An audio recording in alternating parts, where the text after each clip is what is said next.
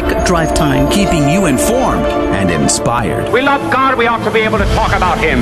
Getting you started on your day. With the latest in breaking news and information from the Vatican to the White House and everything in between. It's serious, it's fun, it's your Catholic Drive Time. Now, here's your host, Joe McClane. Praise be to Jesus Christ. Welcome back to Catholic Drive Time keeping you informed and inspired. I'm your host, Joe McClane. So good to be on with you. Praise be to God. You're halfway there.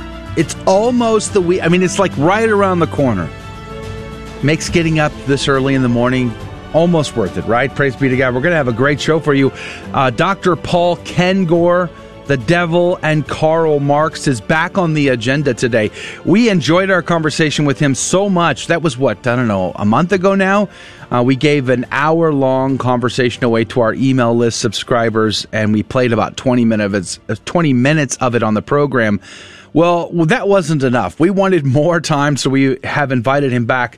Today, we're going to focus specifically on the infiltration of the church component of his book. Uh, there's been a lot of chatter, especially on social media, uh, about the infiltration of the church from communist sources. But how much of it is accurate, true, and, and well documented? That's the question. And Dr. Paul Kengor has done a, a yeoman's work in documenting that in his book. So we're going to have that conversation coming up in this hour.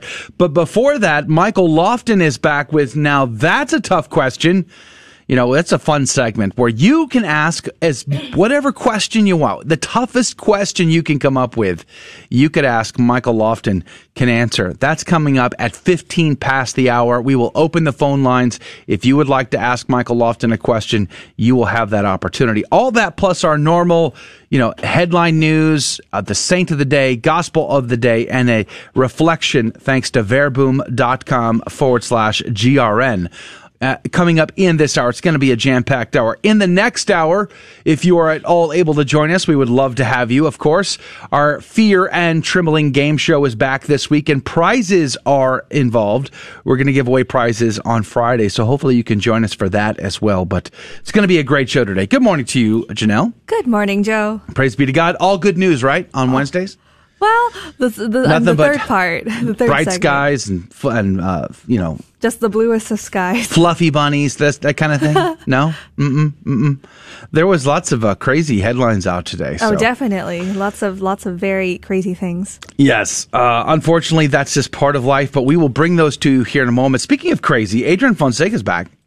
I am. Uh, I feel like I am might be the sanest person I know. I, I, think. I think that's that's that's true. Is that fact. is that award right next to the humility award on your shelf at the house, or how does well, that work? To be honest, to be sane uh, in comparison to most people, it's uh, not too hard these days. Not, not too, too, hard. Not too hard. You look out the window, turn on the news, and you you're like, "Wow, I am pretty sane. Wow, I am pretty normal." Do you look in the mirror every morning and go, "You, sir, are very humble and sane."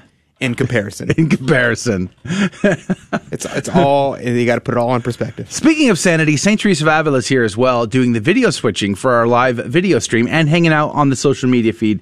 So make sure you say hello. Uh, we'll be talking to her later in the show as well. So a lot to get into. It's going to be a jam packed program, and we're very excited about it. Do us a favor if you are watching via a, a live video stream on social media, oh, please share it. Or if you're not Share it anyway. Let your friends and family know about Catholic Drive Time. We would be grateful. Let's pray for whatever your intentions are as well as our own. In the name of the Father, the Son, and the Holy Ghost. Amen. O most sacred heart of Jesus, pour down thy blessings abundantly upon thy church, upon the supreme pontiff, and upon all the clergy Give perseverance to the just, convert sinners, enlighten unbelievers, bless our parents, friends, and benefactors, help the dying, free the souls from purgatory, and extend over all hearts the sweet empire of thy love. Amen. In the name of the Father, the Son, and the Holy Ghost. And now the headlines with Janelle Lay. FDA authorizes more doses of the Johnson & Johnson CCP virus vaccine. Illegal immigrants intentionally damaging property, says Texas sheriff. California fully reopens with many restrictions still in place. From Reuters, Israel strikes Hamas sites over fire balloons, challenging truce. Israeli aircraft struck Hamas sites in Gaza on Wednesday after incendiary balloons were launched from the Palestinian enclave in the first such attack since a fragile ceasefire ended 11 days of deadly fighting last month. The violence poses an early test for the government of new Prime Minister Naftali Bennett, whose patchwork coalition came to power on Sunday on a pledge to focus on socio-economic issues and avoid sensitive policy choices towards the Palestinians. An Egyptian mediated truce that halted fighting between Israel and Gaza militants did not immediately appear to be threatened by the flare up, with the overnight Israeli airstrikes giving way to calm by morning. There were no reports of casualties on either side. Israel's military said its aircraft attacked Hamas aired compounds in Gaza City and the southern town of Yan Yonis, and was ready for all scenarios, including renewed fighting in the face of continued terrorist acts emanating from Gaza. The military said the strikes came in response to the launching of balloons laden with incendiary material, which the Israeli fire brigade reported caused 20 blares, blazes in open fields in communities near the Gaza border. Breitbart shares an exclusive. Mike Pompeo says Wuhan lab is still operational. Next virus could kill not 3 million, but 30 million. The Wuhan Institute of Virology is still operational and likely still undertaking gain of function research to develop coronaviruses that are more lethal and contagious.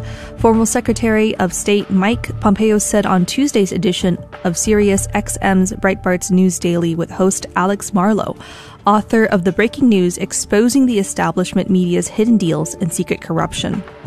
Identification of the novel coronavirus's origin should be a priority of the U.S. government from both global health and national security perspectives, Pompeo held. We shouldn't forget this lab is still up and running, he said. There are no increased safety measures that I'm aware of. I'm sure they are still conducting viral research, probably a gain of research uh, inside this lab, making these viruses more lethal and more transmissible. This risk is not gone. This is a serious and urgent matter. We have to confront it in a way that reflects that. He stated, I'm confident that we will conclude that this came from the virology lab, but put that aside, we know that the Chinese Communist Party allowed this virus to escape from Wuhan. They allowed folks to travel to Milan and outside the Hubei province and foisted this virus that killed 3 million people around the world upon us all. They continue to cover up to this day. Pompeo noted the political corruption of the World Health Organization, giving its status as a subsidiary of the United Nations. He concluded, We've got to figure out how this came to be, and we have to stop the Chinese Communist Party from doing the kinds of things that could next time kill not 3 million, but 30 million. And those are your headline news for Wednesday, June 16th. God love you. The saint of the day is Saint Lutgardis. She was born in 1182 at Tongres, Limburg, Belgium. A pretty girl with a fondness for clothes and no apparent religious vocation. Lutgardis was sent to the Black Benedictines convent near St. Trond at the age of 12. The reason was because her dowry had been lost in a failed business venture, and there was thus little chance for a life as a normal married laywoman. In her late teens, Lutgardis received a vision from Christ showing her his wounds, and in 1194, at the age of 20, she became a Benedictine nun with a true vocation. She had visions of Christ while in prayer, experienced ecstasies, levitated, and dripped blood from her forehead and hair when enraptured by the Passion. Chosen as prioress of her community in, in 1205, she repeatedly refused to be abbess. The Benedictine order was not strict enough for Lutgardis, and on the advice of her friend Saint Christina the Astonishing, in 1208 she joined the Cistercians at Evreux near Brussels in modern Belgium, where she lived for her remaining 30 years. She displayed the gift of healing, prophecy, spiritual wisdom, and was an inspired teacher on the Gospels. Blind for the last 11 years of her life, she treated the affliction as a gift.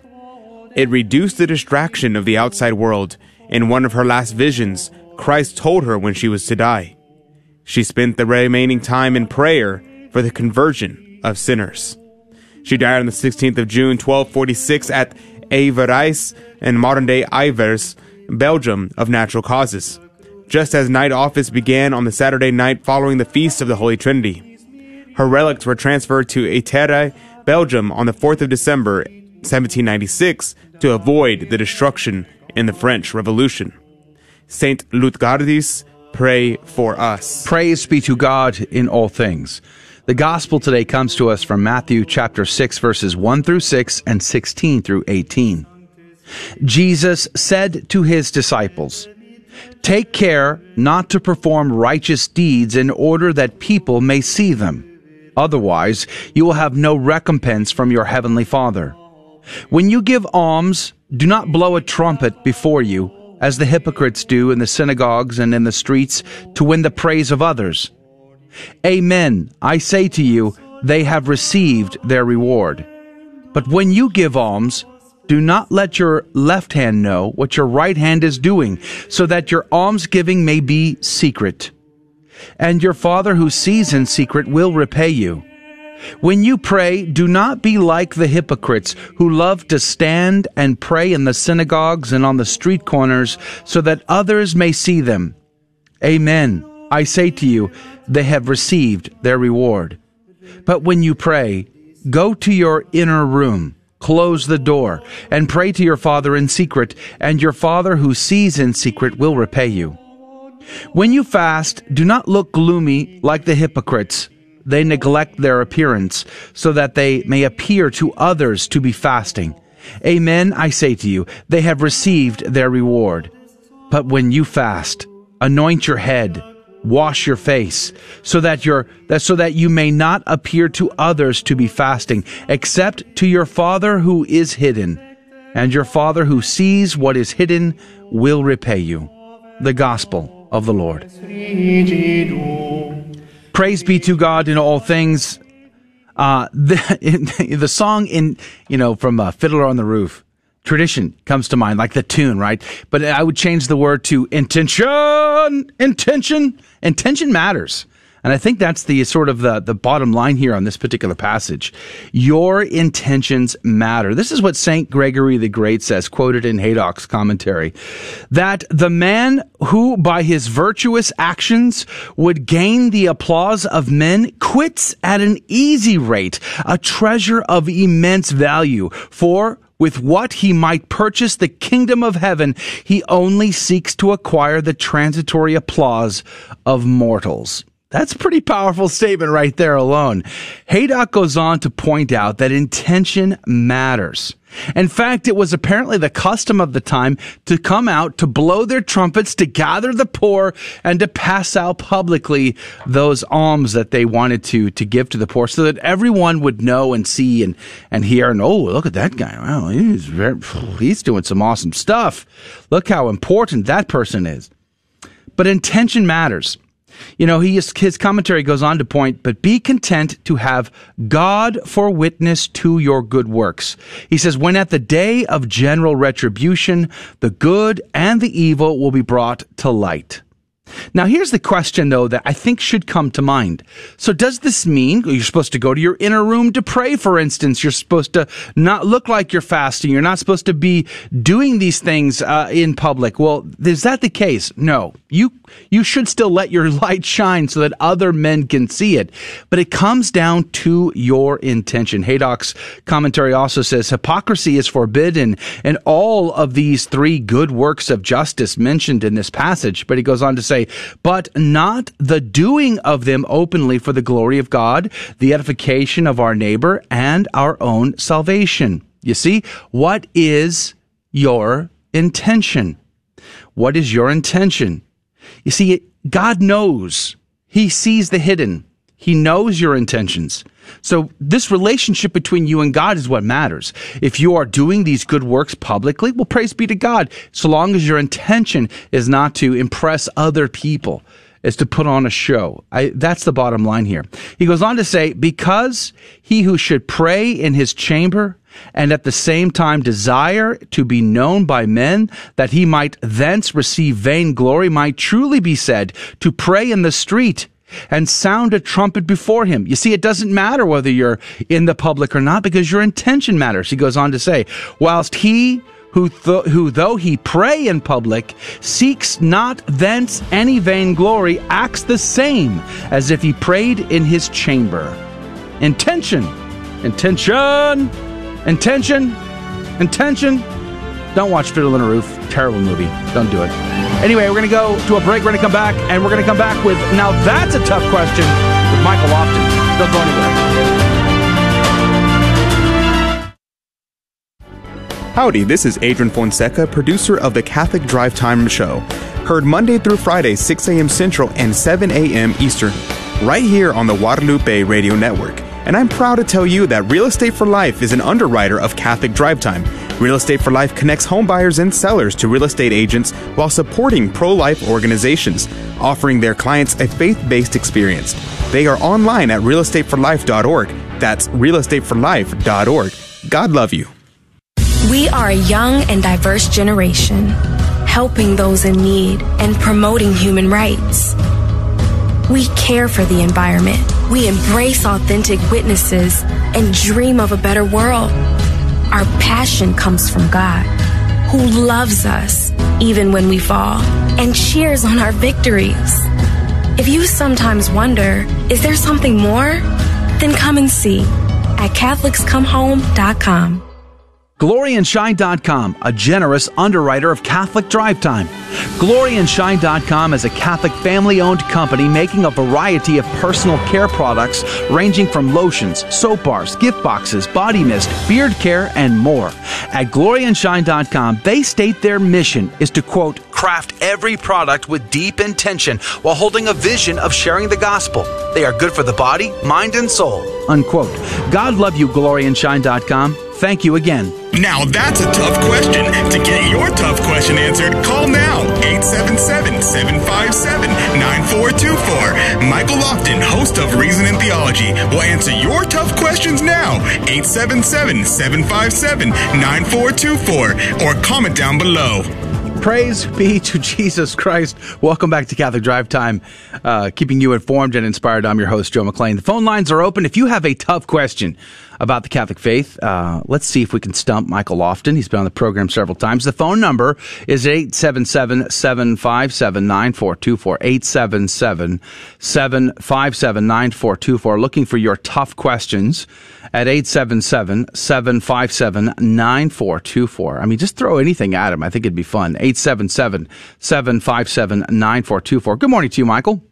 Hey, good morning, Joe. How are you? Praise be to God. It is uh, good to be alive and to be on again with you, and we're grateful for your time. Now, quick question. This is a tough question. All those books behind you, is that just a green screen effect, or do you actually own those things? No, th- those are real books, and, and you should see that wall. That one has even more. So. you, you are addicted to the books, I see. Right. Yeah. okay. Well, praise be to I God. definitely prefer the actual hardbacks or paperbacks as opposed to maybe PDFs. And Oh, Kindles. you're a rad trad. I Yeah, got yeah. it. I got it. I got it. Yeah, I do. I love, we love books at our house too. We, we can't Right. get enough. I the problem is keeping my kids out of my private library. That's the problem because like now they're reading the the G.K. Chesterton book, and you know I just don't want to be responsible for spreading that kind of stuff around. You know, so. I completely understand. All right. Well, I do have some tough questions for you. Uh, the phone lines are open at 877 757 9424. 877 757 9424 if you have a question for Michael Lofton today. All right. So this came up yesterday, Mike, uh, in our after show where we uh, casually conversate with our audience, and uh, it was about organ donations. What is the church's stance on organ donations, being a, an o- organ donor? Yeah, you know, the best that I can tell it, and it also kind of depends on what we're talking about as far as the context. I suppose if we're talking about somebody who is on life support, but they're declared brain dead, in cases like that, and there's absolutely no hope of recovery, I have seen it uh, said that it would be moral to harvest if they had been uh, voluntarily an organ donor it would be moral to harvest their organs in that case.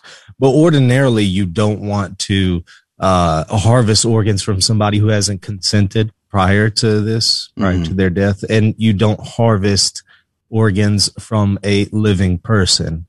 Now, there are some exceptions, right? There are, there are some organs that wouldn't necessarily be essential to the individual, but um, there are particular organs that you would not harvest unless the individual is dead. So the general principle is that you would harvest organs from dead individuals with very rare, uh, I guess I would say exceptions we could say that, well, in a sense, a person who's on life support and has been declared brain dead and there's no hope of recovery, in a sense, is already dead. They're just artificially being kept alive. In those cases, we could harvest organs. Th- so it's a pretty tough issue, though. You'd have to take yes. it on a we were, case basis. We were chatting yesterday about it uh, in the context of, uh, you know, the, the joys of motorcycle riding. And, uh, you know, apparently the nickname for motorcycle riders among law enforcement is organ donors. Oh, wow. yeah, apparently, because there's quite a number of uh, fatalities or accidents. But the question comes up, I think, for, for a lot of us that are concerned about uh, being organ donors and the, the potential risk of having doctors make decisions too quickly uh, especially in regards to brain dead. I mean, I think now there's been many cases to suggest that someone who's quote brain dead unquote is not necessarily dead and can actually recover. There are cases where yeah. people have recovered from that. Right. What do we as Catholics believe about that part of that uh, question? Right. If there's a chance of recovery, it would be immoral. So that, that would not be licit. It's only in chances where there's absolutely zero opportunity for recovery. And even then, it seems somewhat questionable. Now, I haven't seen any official declaration on part of the church on this particular matter. I've just seen uh, different moral theologians who try to weigh in here. All right, so here's the next question. Why was the church against cremation uh, before, uh, and I, uh, before when is the question, and now all of a sudden it's perfectly fine. What what's going on here with cremation in the church, Michael Lofton? I, I wouldn't say it's perfectly fine. The church still prefers burial. It, it actually highly recommends burial still. But since 1963, cremation has been permitted if done for the right reasons. Um, one of the reasons why historically Christians have been opposed to it is because normally it was generally pagans who cremated, and they were doing so for reasons that were contrary to our faith. I mean, we as Christians, we have always buried our dead because we believe in the hope of the resurrection.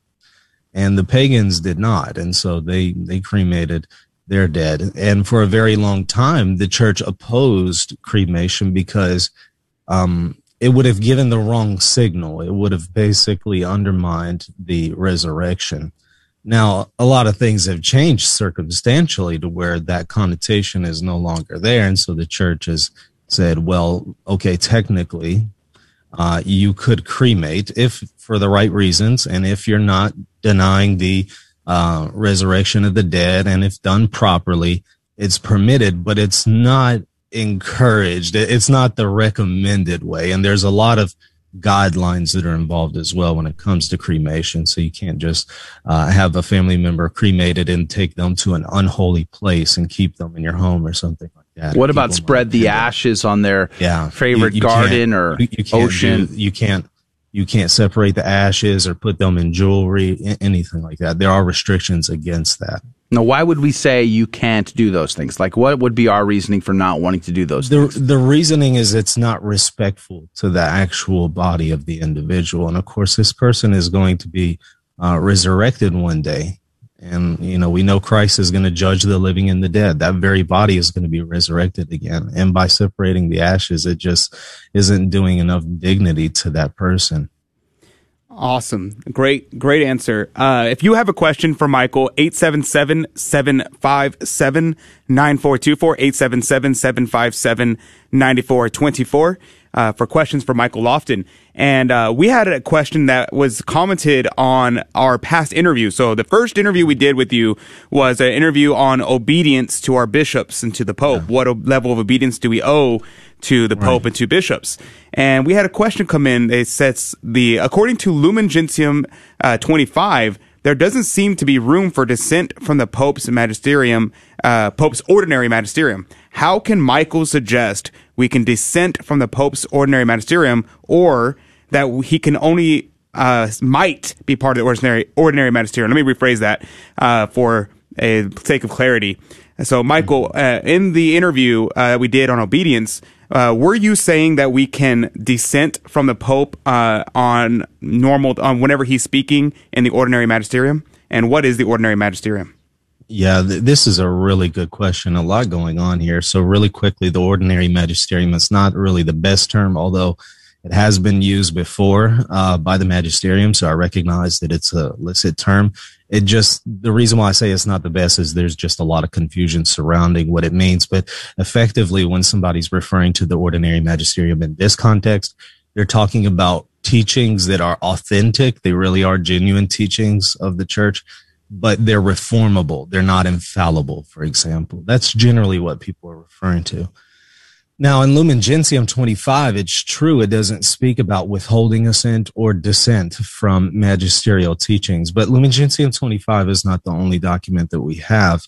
Um, Lumen Gentium 25 also needs to be considered in the context where we can make distinctions between actual authentic teachings of the magisterium and private judgments and private teachings, if you will, of an individual who's part of the magisterium. For example, a pope we would say the Pope is able to teach in his magisterium as a Pope, but we also recognize a Pope could speak as a private theologian, and that has been recognized for ages. So, uh, Lumen Gentium 25 should be read in that context, even though it's not making a distinction between non-authoritative teachings by somebody who is a Pope and then teachings by a Pope. It doesn't make that distinction, but we should keep in mind that distinction historically. Now, as to the question itself, um, can you know why why have I spoken about perhaps dissenting from something taught by the magisterium? I, I don't I don't necessarily say we can dissent. I would say that in very limited circumstances, according to Donum Veritatis, we can withhold assent in very rare cases.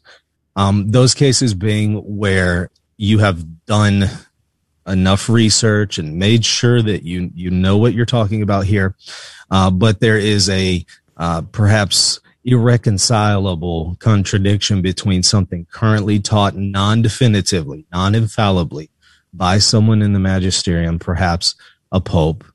Um, there's a contradiction between what it is teaching and what has previously been taught and what has previously been taught outweighs the current teaching. In that case, you can withhold assent, but it is not something that, okay, well, that all of a sudden means that you can now just go on Facebook and start bashing the Pope and, and undermining the church. There are actually uh, guidelines against that. so the church does say that there are rare cases where you could withhold assent. And this was being said after Lumen Gentium, mind you. But they are very rare and they are people for people who are very informed about that particular matter. You, you aren't to just flippantly do this. So your natural disposition is to be one of assent rather than withholding assent. And uh, so, a follow up question. We have about two minutes left. What's the difference between withholding assent and dissenting? And can you give an example of uh, an example that we could withhold assent? Yeah. So, I mean, the, usually the way these terms are defined, withholding assent would be, um, I'm not going to com- I'm not going to believe submit with my intellect and will, as the language says. I'm not going to believe this current non infallible teaching because it is contrary to something else that has been taught uh, that outweighs it. Um, there's a difference between I'm not going to accept it, although I'm going to be respectful to the magisterium and I've done everything that I've can to try to accept it. There's a difference between that and the person who hasn't even tried to reconcile the two. They haven't even tried to to uh, try to understand it and and believe it, and they just immediately go to social media and blast the church and talk about how wrong the church is for teaching this and um, undermine its credibility. There, there's a difference between just simply withholding assent respectfully and dissenting on social media and in public. I feel like you've been trolling me online there, Michael. I, I, th- I feel no, like this is something I'm that I've had to learn from experience. I'm teasing. I'm teasing. we only have about a minute and a half, maybe not even that, a minute left with Michael Lofton. There's a follow up question here, real quick, from Lori, who wanted to know more about the guidelines for organ donations. Uh, is there a place where you might send her to find more information about the church's teaching on organ donations? Um, or no, or cremation. Forgive me, cremation. Offhand, yeah, actually, but off offhand, I don't uh, I don't recall the actual source document at the moment. Feel free to so send it my way, but I can put I'll it in the comment up. section Mhm. later. yeah, right. or send it my way. I'll I'll mention it for Yeah. tomorrow. All right, praise Yeah. be to God. Uh, Michael Lofton from Reason and Theology podcast on YouTube. Thank you for your time. It's always great to have you on for Now That's a Tough Question. Next time, I promise we're going to have some more doozies for you, and uh, one of these days, we're going to get you. We're going to get you. God love you, my friend. Have a great day. Thank you. Don't go anywhere after this break. Dr. Paul Kengor is going to be on with us. We'll be right back. This is Dale Ahlquist with a Chesterton Minute. How many times have you heard the complaint that church is boring, that we just do the same things over and over again? Well, the problem is not that church is boring, it's that we are bored. We are the problem. And not just with church, but with everything else. We have lost our childlike sense of wonder. G.K. Chesterton says that children have abounding vitality, and yet they want things repeated and unchanged. They always say, Do it again! And the grown up person does it until he's nearly dead. For grown up people are not strong enough to exult in monotony. But perhaps God is strong enough to exult in monotony. It's possible that God says every morning, Do it again to the sun, and every evening, Do it again to the moon. Want more than a minute? Chesterton.org. Hi, Joe McClane here, host of the Catholic Drive Time, heard Monday through Friday, 6 a.m. Central, 7 Eastern, right here. And I'm proud to tell you that Real Estate for Life is an underwriter of the Catholic Drive Time. Real Estate for Life connects home buyers and sellers to real estate agents while supporting pro life organizations. Real Estate for Life offers their clients a faith based experience. Real Estate for Life is online at realestateforlife.org. That's realestateforlife.org. God love you. Welcome back to the Catholic Drive Time. I'm Janelle A, and here are your headline news. From Crux, Mexican priest killed in crossfire in north central Mexico. A Franciscan priest was killed in a hail of gunfire as he returned from celebrating Mass and providing sacraments in a rural Mexican village known for drug cartel conflicts. Father Juan Antonio Orozco, with 33, was struck June 12 in the late morning as he drove in a rural region of western Durango state, where he entered the crossfire of two groups fighting over the Durango to Zacatecas highway. Bishop Luis Flores Calzada of Tepic said in a brief social media post the bishop included a photo of the victim appearing to wear white robes lying in front of a red pickup that identified the Franciscans Parish Ministry. The truck had several bullet holes. Franciscan Father Gilberto Hernandez, spokesman for the Order of Friars Minors, said the slain priest had traveled to celebrate Mass in a rural village. Orozco was one of three Franciscan priests serving the Santa Lucia de la Sierra parish in a rugged and isolated part of the Zacatecas state. The spokesman said no threats against Orozco had been made, although even though the region had public security issues. The violent death of Orozco, known as Padre Juanito, marks the latest killing of a priest in Mexico. At least 29 priests have been killed in Mexico since 2012, according to the Catholic Multimedia Center. Epoch Times reports Portlanders struggle as anti police riots continue largely unnoticed by media. Communities and residents in Portland are still struggling as the anti police riots continue without much coverage from the mainstream media. Portlanders who spoke to the Epoch Times anonymously all agree that violence is becoming much worse and is unacceptable. There are brazen shootings and killings in broad daylight, which did not happen before this past year, said a 44 year old man who lives in the Portland suburb. The violence is no longer limited to nights or certain neighborhoods. Some companies are having a hard time recruiting employees because people perceive Portland as a dangerous place and don't want to move here, said a 40, 64 year old woman who works in the information technology field. The violence and especially the perception of lawlessness have been very much affected hiring. Almost all national coverage of the Portland riots ended when federal agents withdrew in 2020, but the violent unrest has continued unabated and often unreported. For example, while most left wing activists welcomed the Biden inauguration, Portland activists unveiled signs that read, We don't want Biden, we want revenge, and swarmed the U.S. Immigrations and Customs Enforcement facility, throwing rocks, bottles, and a pepper like spray from paintball guns. At one point, the air was so thick with gas and smoke that it was difficult to see, reported Oregon Live. Demonstrators also smashed the windows of Oregon's Democratic Party headquarters. From the Hill, bishops to debate banning communion for president. U.S. bishops are set Wednesday to open a controversial and divisive debate over whether President Biden, just the second Catholic president in U.S. history, and other politicians should be denied communion based on the stance of abortion. There will not be a formal vote on whether to deny Biden and other pro abortion rights Catholic politicians communion on Wednesday, but the actions at the U.S. Conference of Catholic Bishops' three day June General Assembly could lead to such a vote. The bishops will debate and vote on Thursday about whether to task a committee on doctrine to start a teaching document on the Holy Eucharist, which would include if it should be denied for high profile politicians who support abortion rights. The document would then be up for debate subject to amendments and voted on at the group's next meeting in November.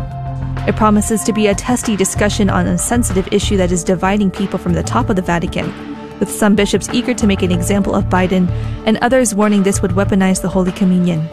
And those are your headline news for this morning. God love you and have a holy Wednesday. Praise be to God in all things. Thank you, uh, Janelle, for keeping us up to date. I want to thank Real Estate for Life, realestateforlife.org for generously sponsoring Catholic Drive Time, making it possible, or at least partly possible, for us to get up at 3 a.m. five days a week and bring you the news and intelligent conversation. We're very grateful to them for their support.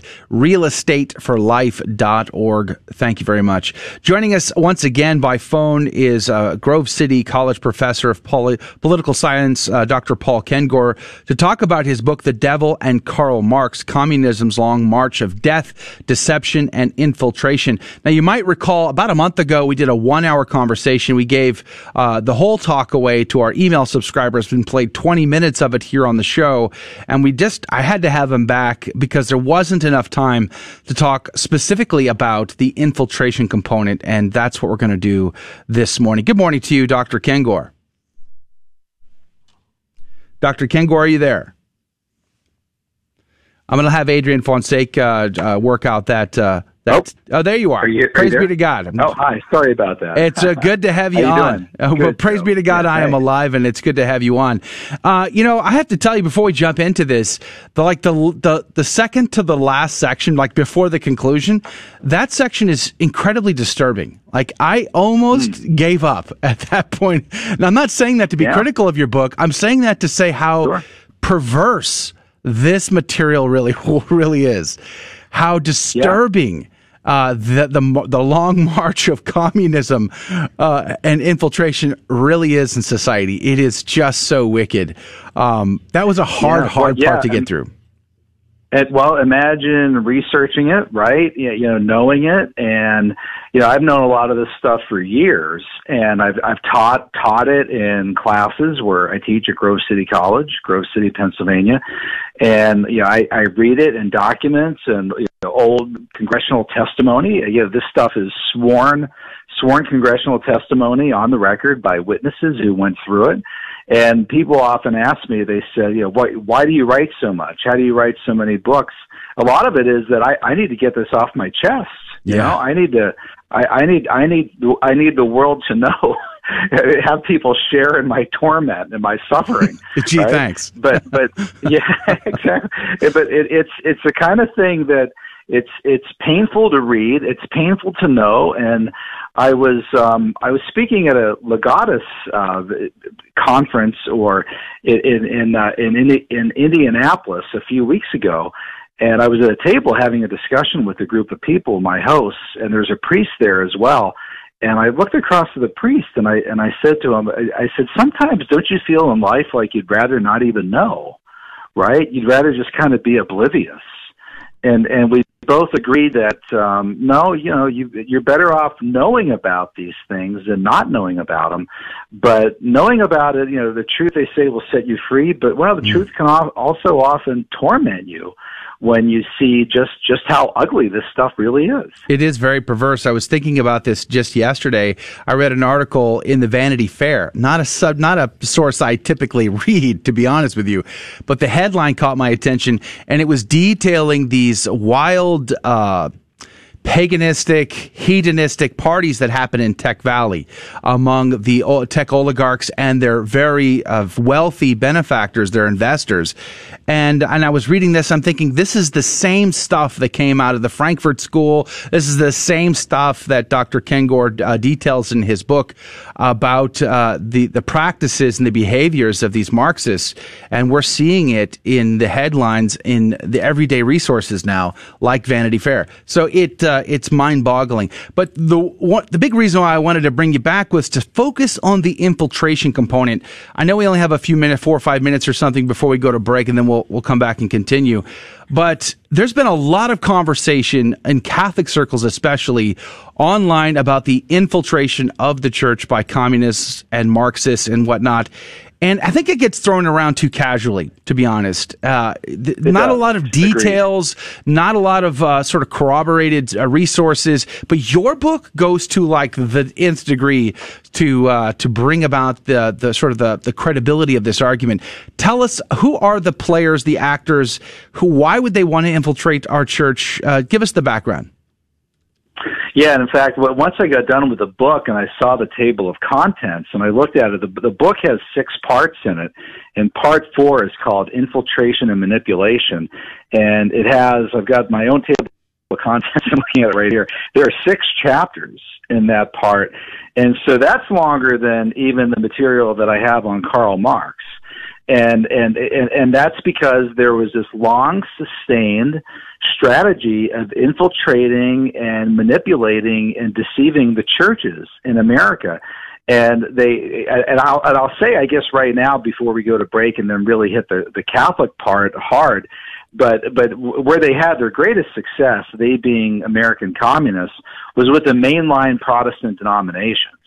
And and in particular the the, the Episcopal Church the Presbyterian Church, what became Presbyterian Church USA. I'm a convert to Catholicism, Joe. I, I had been in PCUSA churches. Oh wow! And they, you know, yeah, they are they are now so liberal and have gone kind of so far to the left. They are the incredible shrinking denomination. And you know, even here in Grove City, Pennsylvania, which is the two largest churches were PCUSA churches. I was one of them. Um, East Main and Tower.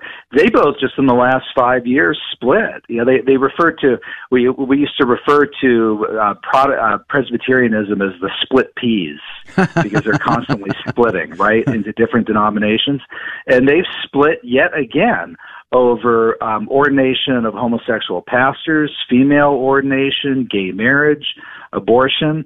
And I think the PCUSA mainline denomination, I believe it's down now to about 1 million people in America. That's it. Wow. So the Episcopal Church, Presbyterian Church USA, um, United Church of Christ, the United Methodist Church, UMC, they really got hammered by communist infiltration. And and I, I think you can draw a direct line from that sort of infiltration of those churches to eventually the churches going drifting off to the left going to these other social justice issues and being where they are today. All right, hold that thought. Dr. Paul Kengor is our guest. His book is The Devil and Karl Marx Communism's Long March of Death, Deception, and Infiltration. On the other side of this break, let's talk about the Catholic Church. Bella Dodd, who was she? Is she real? Did it happen? We're going to conversate about that next.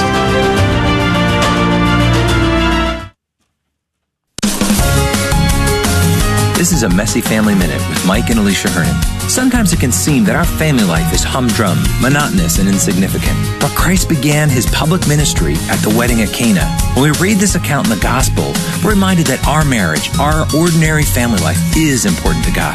Our Lord and Our Lady love our families, and they are present with us. They desire to change what is ordinary into the extraordinary. The Lord can take our simple and everyday tasks and make them holy. Like the servants at the wedding at Cana, we need to notice when we run out of wine, when we run out of joy, when we run out of love. It is then that we turn to Our Lady and ask for her help. She can bring Christ into our lives, our ordinary water, and transform it into wine.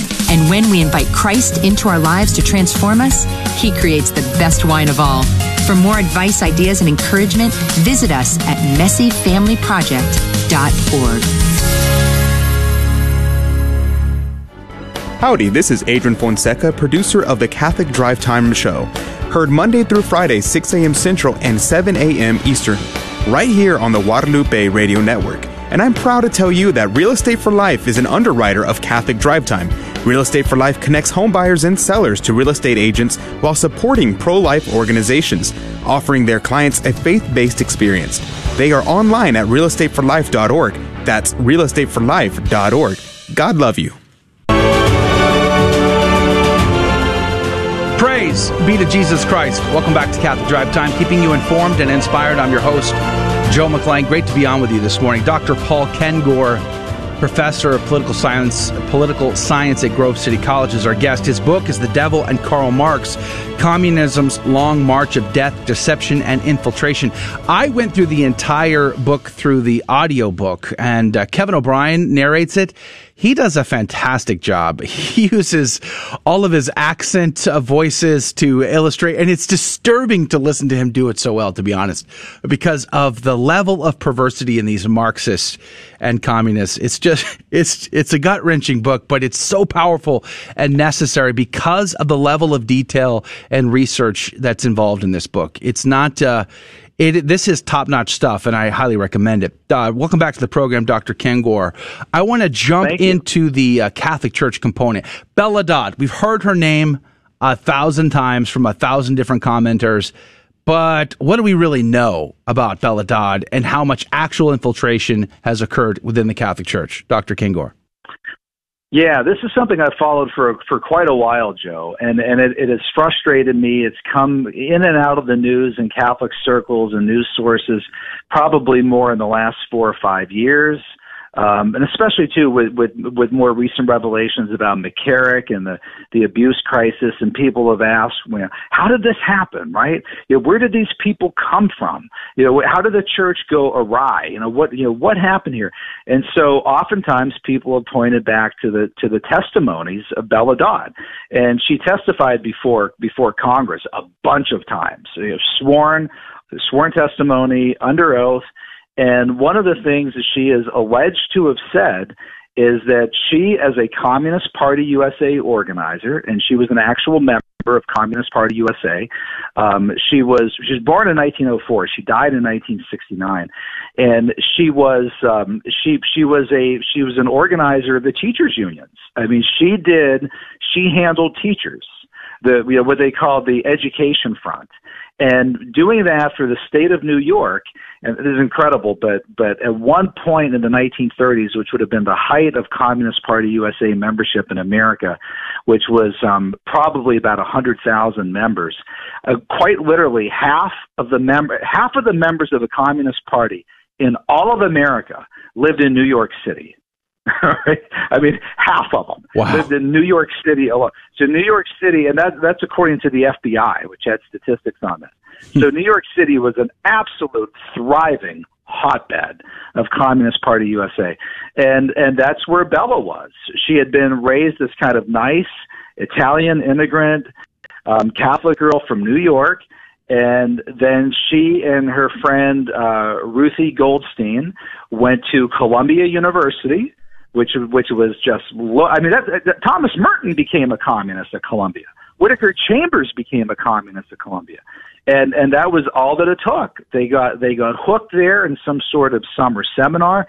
She ended up uh, working for the party, organizing the teachers in the state of New York.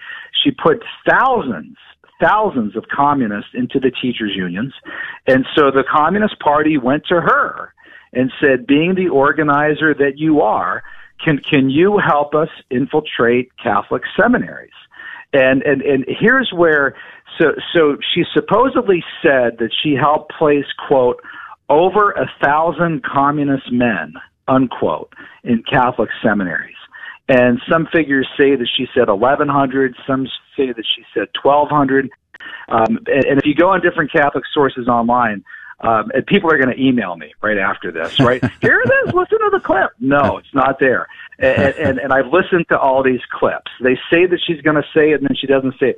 She she never said, as far as I can tell, in congressional testimony, um, that she that she did that. But the, the testimony I have right here in my office, I have her her her FBI file, which we've gotten declassified through a Freedom of Information Act request. Oh wow! Um, it, it, yeah, so she's ne- she as far as we know, it, it, she may have said it, but it hasn't been disclosed. A lot of it is still. I've never seen anything this classified in my in my life, Joe. I mean, the the Rosenberg files have been de- declassified, the Alger Hiss files, uh, but but, but Bella Dodd's file is still classified over 70 years later. So what so what do you amazing. what do you have then from the FBI versus what you don't have? I mean, can you make that distinction? Well, so so we yeah, so we we do have testimony from there's a sworn affidavit by a woman named Janine Leininger. Uh, we have Alice von Hildebrand, who is still alive and knew Bella Dodd and spent a lot of time with her, including at Hunter College, where Bella Dodd taught. And there are other, other sources as well who say, no, we heard Bella say this. You know, she said, I, she directly told us she said, you know, that my job was to place over a thousand communist men. And I also quote here, um, well, not a direct quote, but but uh, Fulton Sheen brought her into the faith. Mm-hmm. So she's a famous convert who came back into the faith through Fulton Sheen.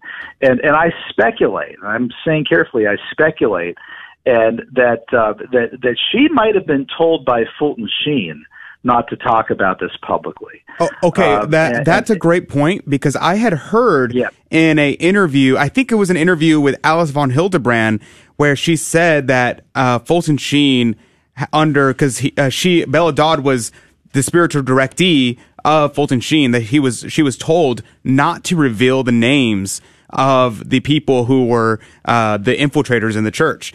Uh, did you were able to Yeah. come across any of that? Can you confirm that that's true or not true? Yeah, it, it, this is absolutely fascinating. I walk through this in the book. I had I, I had not known this a few years ago, but as I started walking through it, so it was Easter of 1952 that she came into the church, and and then amazingly, right after that, articles appear in the New York Times about Fulton Sheen in Rome warning about about a communist infiltration of the Catholic Church. This would have been right after he received her confession Wow. and and you and you read this and you think, wow, what a coincidence. Look at this, right? And and he didn't say in his speech in Rome. And by the way, this is on good authority from somebody who I know who just came into the church, and I heard her confession, and she had been a major player in the Communist Party. He didn't say any of that. But but I, I think you can very easily connect. It. I, I I just cannot imagine because she had this big long confession, and you know really heart wrenching, confessed all of her sins, and she never felt worse about anything than probably that. So so I, I think Sheen must have absolutely got, uh, gotten that from her, and and so so so I think there's no question, Joe, that that that she did in fact. Um, and there was, in fact, an attempt to infiltrate Catholic seminaries. Uh, definitely an attempt to infiltrate the Catholic Church, no question about that. But but if you're looking for the sort of on the record audio print transcript statement of Bella Dodd saying under congressional testimony or wherever, I helped place 1,125 men in, in Catholic seminaries, I have not been able to find that. Um, but but but I think there's no question that that um, that that she tried to help infiltrate the seminary.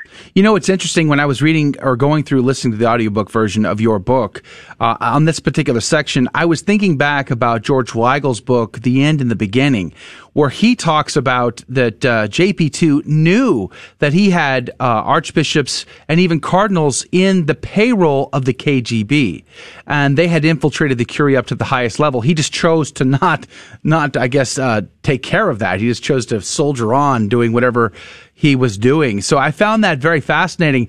But at best, would you say we have anecdotal evidence or strong circumstantial evidence, but we don't have objective smoking gun evidence? Yeah, well, I'd say at least in terms of the exact numbers, right? And people have said to me, uh, well, well, who were they? What were their names? Well, we don't, we don't know. I mean, that's something we don't. And by the way, the, the fact, um, John Paul II, uh, I mean, the the communists did this in in every country in the world. Okay, all of them. Uh, okay, so the idea that they wouldn't have tried it in America, I, I, there's just no way. And and and and and and also it it's it came at the exact same time that Earl Browder, who headed Communist Party USA, pursued his policy of the outstretched hand to try to reach out to Catholics. So that so this all took place in the 1930s, and I'll give you some some sort of hard data on this for people who might be thinking to themselves, "Oh, come on, a thousand, a thousand? I mean, that's a huge number. There's no way they would have done that." Well, I, I went through the numbers, and you know how many priests existed nationwide in America in the late 1930s. Well, in 1936, there were 30,250 Catholic priests in the United States. By by 1967, there were 60,000. Okay, so so putting a thousand among 60,000 for someone like Bella Dodd, who who who who you know had like 10,000 teachers in the New York State Teachers Union she was aiming for. If you would have went to her in 32 or 1933 and say, "Can you help us place 1,000 communist men among the tens of thousands of seminarians and and priests in the United States?" She would have said, "Oh, that's a cinch." You know, yeah, yeah, give, you know, give me a week, right? Wow. Hey, I, I, yeah, I, I could, I could do that. In fact, um, here one more data point. In 1936, there were 23,579 Catholic men in seminaries. So you had 23,000 men in seminaries in 1936, and you had over 30,000 priests in 1936. One minute. So you're doing the math here, 53,000. And so to walk up to her and then with those kind of numbers say, hey, could you think you could maybe place a thousand? Yeah. I should have been like, that's, you, you want five? How about five, right? How Right. about 5,000, right?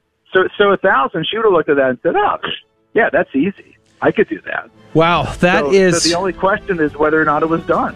that's a gut wrenching uh, reality. I think we have to accept, and the question now becomes, well, what, what do we do about it? Uh, hopefully, the wholesale rejection of Marxism and communism, which is what Our Lady of Fatima asked us to do. Uh, but that's going to have to do it for today. Dr. Paul Kengor and uh, the book "The Devil and Karl Marx." God love you, Dr. Kengor. Thank you for being on with us again today. Sure thing, Joe. Take care. Looking forward to having you back soon. Uh, get that book at tanbooks.com. That's tanbooks.com. Pick it up. It's definitely a book you need to have on your shelf. If only you read it for the uh, the less than perverse parts. It's such a heart wrenching part of that book. But check it out at tanbooks.com. The Devil and Karl Marx. All right, that's going to do it for hour number one. We'll see you in hour number two. Check us out online at grnonline.com forward slash CDD. God love you. Thank you for joining us on Your Catholic Drive Time, where it is our pleasure to keep you informed and inspired. Join us Monday through Friday at the same time, right here on your favorite Catholic radio station. Don't forget to connect with us.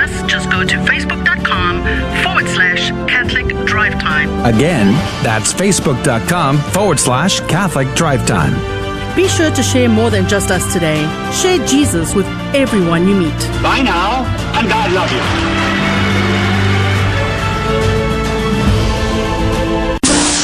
How should I respond to someone who wants to know if I've been saved or born again? Answer with a resounding yes. Tell them that it is through baptism that you are saved, just as the Bible says in 1 Peter 3:20, and that it is through baptism, water and the Spirit, that you were born again, just as the Bible says in John 3 verse 5. Many Protestants believe that they are saved by making a single act of faith at a single point in time in their lives. Nowhere does Scripture say such a thing. Catholics believe that salvation is a process which begins with our baptism and continues throughout our lifetimes, just as the Bible teaches us. Many places in Scripture talk about how one is saved, but not one of them says we are saved by one act of faith at just one point in time. Again, 1 Peter 3:20 says that we are saved by baptism. Hebrews 12:14 says that we will not see the Lord unless we are holy, and that we must strive for this holiness. Matthew 6 verses 14 and 15, it says we must forgive others or we will not be forgiven. Can you attain salvation if God hasn't forgiven you? No. So our forgiving others is necessary for our salvation. John 6 verse 54 says that we will have eternal life by doing something, eating the flesh and drinking the blood of our Lord and Savior Jesus Christ. In Matthew 19 verses 16 and 17, Jesus is asked directly what one must do to have eternal life. Did he say, accept me into your heart once and that's it? No. Jesus said to keep the commandments and you will have life. Yes, as Catholics we are born again, and as Catholics we believe that we were saved, as Paul says in Romans 8:24, that we are being saved, as Paul says in 1 Corinthians 1:18, and that we will be saved, as Paul says in Romans 5 verses 9 and 10, provided we persevere and keep our eyes on the prize. Salvation is a process, just as Catholics believe and just as the Bible clearly teaches. A beacon of truth in a troubled world. This is the Guadalupe Radio Network, radio for your soul. GloryandShine.com, a generous underwriter of Catholic Drive Time. GloryandShine.com is a Catholic family owned company making a variety of personal care products ranging from lotions, soap bars, gift boxes, body mist, beard care, and more. At GloryandShine.com, they state their mission is to quote, craft every product with deep intention while holding a vision of sharing the gospel. They are good for the body, mind, and soul. Unquote. God love you, GloryandShine.com. Thank you again. Welcome to your Catholic Drive Time, keeping you informed and inspired. We love God, we ought to be able to talk about Him.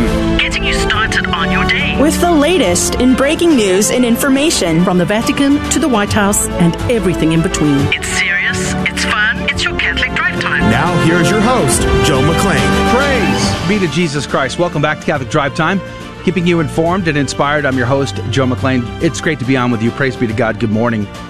We just wrapped up a great hour with Dr. Paul Kengor.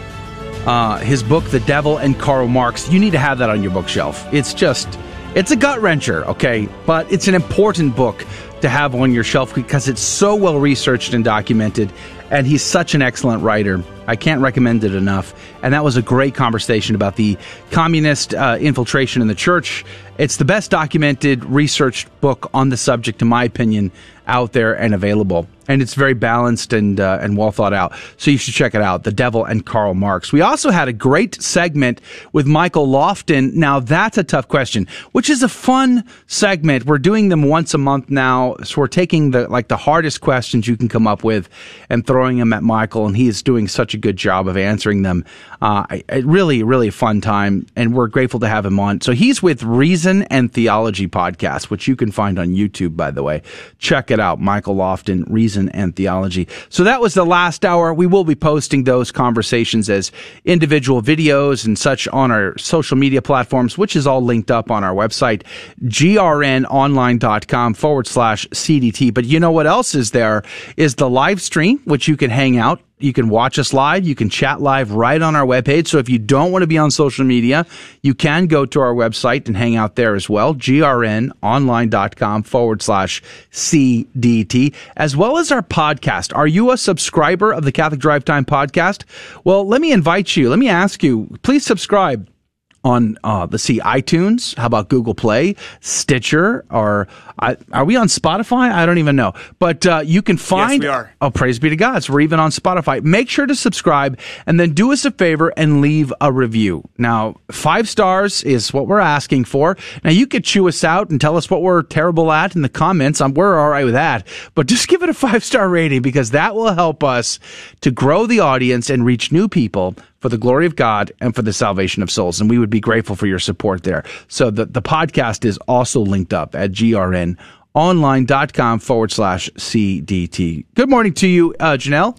Good morning, Joe. Praise be to God. All uh, good news this hour. All good news and some very interesting good news as well. Interesting good yes, news. Yes, very interesting. Hmm, you've piqued my curiosity. I wonder what interesting good news could mean. Uh, speaking of interesting and good news, Adrian Fonseca's here again. Hello, it's good to be here. Good morning. Good morning. Yeah, good And, morning. You know the uh, you know the the Chinese proverb, uh, "May you live in interesting times." Uh, not exactly a good thing. That's a, it's referring to saying that that's a, that's a, that box. That's a bad thing. So you know, ho- hopefully we live in uh, nice, calm times. You know, interesting times. But you know, we do live in interesting times. We live in very, very interesting times. Definitely have checked that box. We do live in very interesting times. Uh, in this hour, praise be to God, we're going to have a great hour this hour. The game show is back this week. We're so excited to uh, be playing the, the game again. We had a fun time yesterday with Valerie uh, as our contestant, but you can be a contestant today. All you got to do is be our first caller. You can find the phone number linked up on our website, uh, as well as the rules and the links to the sponsors. Uh, but we will give you that phone number here shortly. But if you want to call early so that you can guarantee you're the contestant, well, that's the pr- praise be to God. Go for it. It's all on the website, grnonline.com forward slash CDT. Otherwise, we'll give out the phone number shortly. The prizes this week are uh, are going to be great too. What, what do we have uh, to give away this week, Janelle? This week, we have a um, wonderful gift from Delphina Rose Art. She is offering the winner an 8 by 10 inch archival print of their choice on Ooh. watercolor paper and a new printable Marian consecration coloring book. Praise be to God. Yes. That'll be fun. That'll It's be very fun. fun. All right, so that's what's going to be come up the first half of the hour. The next half of this hour, hopefully you can join us for that too, is what we call the after show, where we get to conversate with you about whatever you would like to conversate about. You get to drive that conversation. So that is the agenda for the hour. Hopefully you'll join us for all or part of it. But let's dive in and pray for your intentions as well as our own. In the name of the Father, the Son, and the Holy Ghost. O most sacred heart of Jesus, pour down thy blessings abundantly upon thy church, upon the supreme pontiff, upon all the clergy. Give perseverance to the just, convert sinners, enlighten unbelievers, bless our parents, friends, and benefactors, help the dying, free the souls from purgatory, and extend over all hearts the sweet empire of thy love. Amen. In the name of the Father, the Son, and the Holy Ghost. Amen. And now the headlines with Janelle Lay. Crux reports the Archdiocese of Boston gets first Vietnamese parish. The Catholic News Agency reports Catholic bishops to consecrate Middle East to the Holy Family. Catholic bishops will consecrate the Middle East to the Holy Family on June 27th. The Latin Patriarch of Jerusalem announced details of the act of consecration, which will take place in the year of St. Joseph, in a June 11th letter to his brother bishops. Patriarch Pier Battista Pizzaballa indicated that it would take place during Mass in the Basilica of the Annunciation in Nazareth, with the participation of all the ordinaries of the Holy Land. We will bless a specially painted icon of the Holy Family inlaid with relics from the same Basilica of the Annunciation. The icon represents the painting from the Holy Family of Nazareth, with which rests above the altar of St. Joseph Church in Nazareth, where, according to tradition, the carpenter's house was. Once blessed, the icon will go on a pilgrimage starting from Lebanon to the countries of the East, until its arrival to Rome towards the end of the year of St. Joseph on December 8, 2021. From Rome, the icon will travel back to the Holy Land where it will remain. In the letter, Pizzaballa also said that Catholic bishops throughout the Middle East would celebrate an annual Mass for peace starting June 27th. He added that Pope Francis will give his apostolic blessing for the peace day in Rome. The Pope asked Catholics around the world last month to pray for peace following days of clashes between Israel and the Palestinian militant group Hamas in the Gaza Strip. From the Catholic World Report, CNA launches daily news podcast made for smart speakers. Catholic News Agency has launched a new audio news update designed specifically for smart speakers. Catholic News is a two minute audio briefing of CNA's top stories of the day, powered by artificial intelligence. It's now available every weekday on smart speakers and podcast platforms. This is state of the art stuff, said Alejandro Bermudez, Executive ex- Director of Catholic News Agency. Our hope is that this product will help today's Catholics stay informed about what's happening at the Vatican and the Church around the world, Bermudez says. Catholic News draws on the expertise, resources, and integrity that readers have come to expect from Catholic news agencies. It provides a brand new and extremely convenient way to consume CNA's award winning reporting.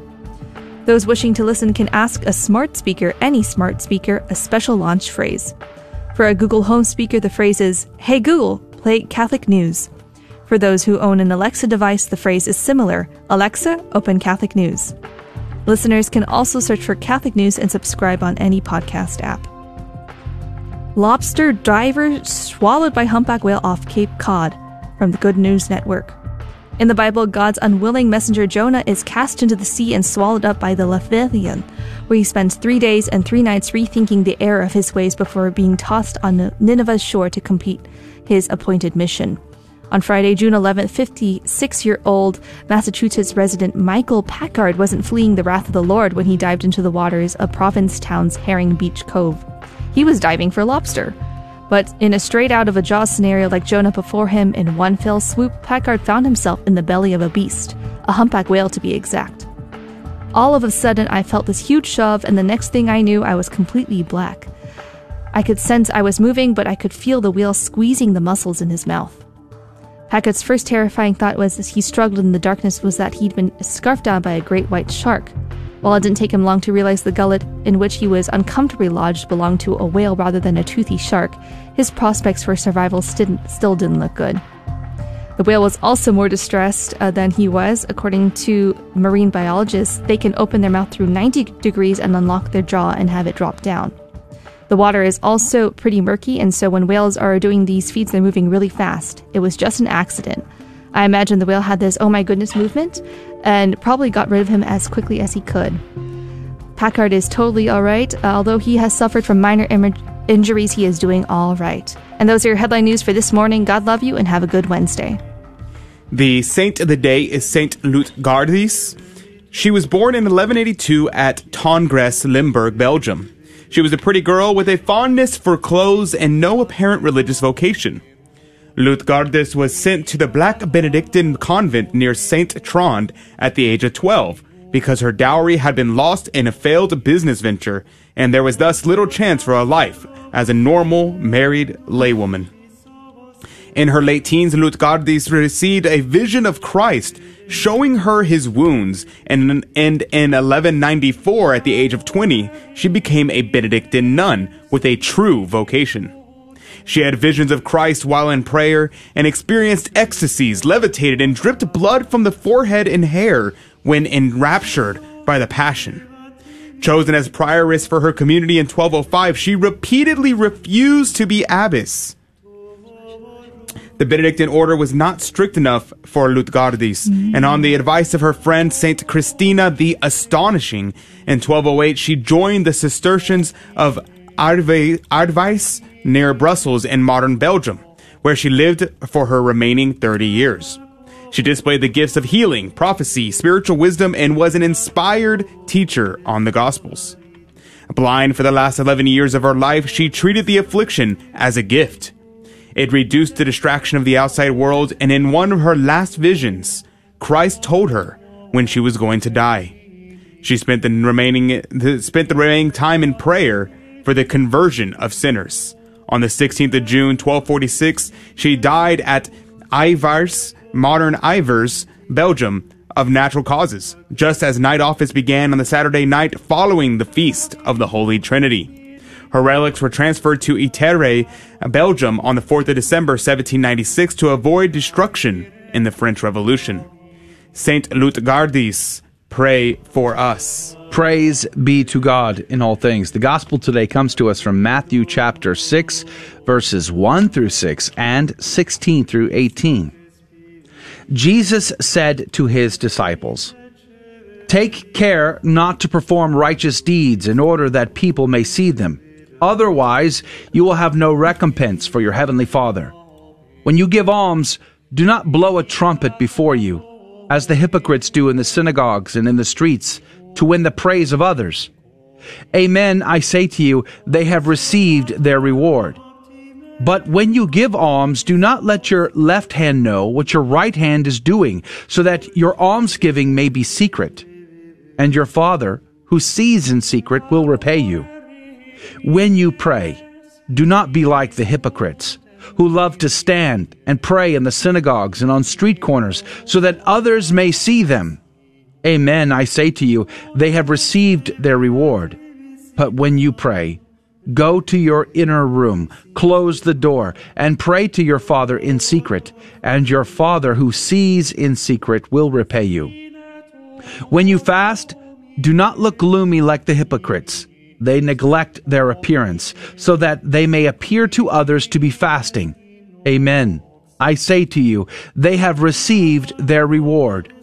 But when you fast, anoint your head and wash your face, so that you may not appear to others to be fasting, except to your Father who is in heaven, and your Father who sees what is hidden will repay you. The Gospel of the Lord.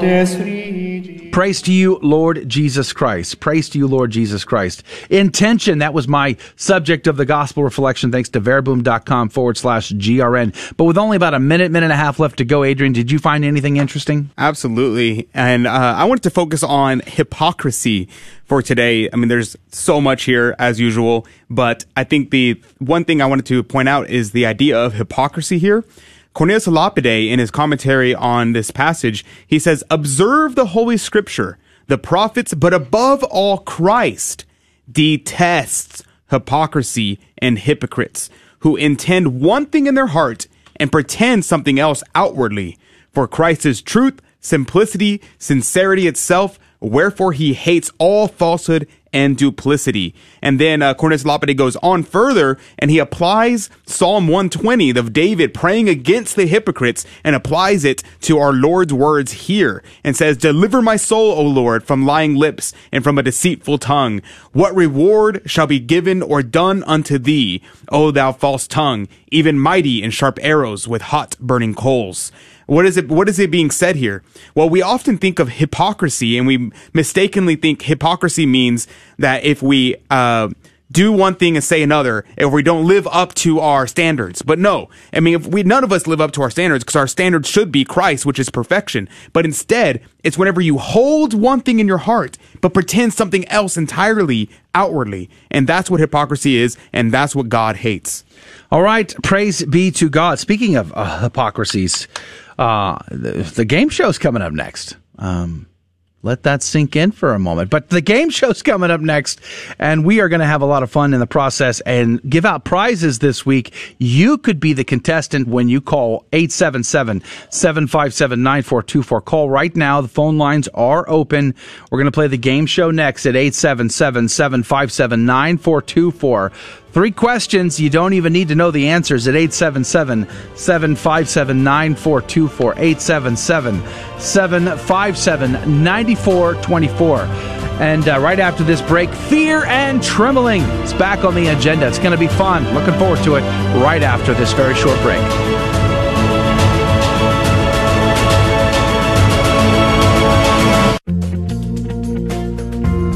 Blessed John Paul II once said, As the family goes, so goes the nation, and so goes the whole world in which we live. How easy it is to point fingers and place blame for the mess in which our society has found itself. But stop just for a minute and ask, What have I done to make it better? Is my family doing anything to improve the world? Possibly the most effective thing a family can do for society is pray together regularly. Pray for our president every single day. Pray for all our government leaders, our bishops and priests, our teachers, our military, our business owners. Create a list of family petitions. If the teenager puts an anonymous prayer request on the list, let it be anonymous. Prayer is our greatest weapon to change the nation and the world. Remember what Father Patrick Peyton said the family that prays together stays together. This has been a minute for your marriage and family with Balanced Families Ministries.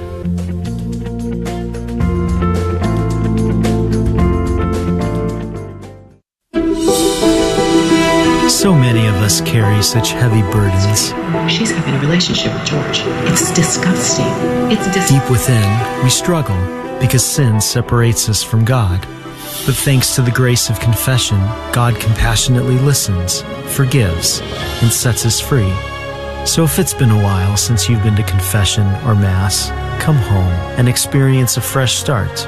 Visit CatholicsComeHome.org. Having trouble with your car radio?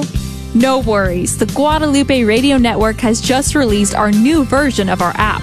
With the app, you can get a crystal clear connection of your local station no matter where you are.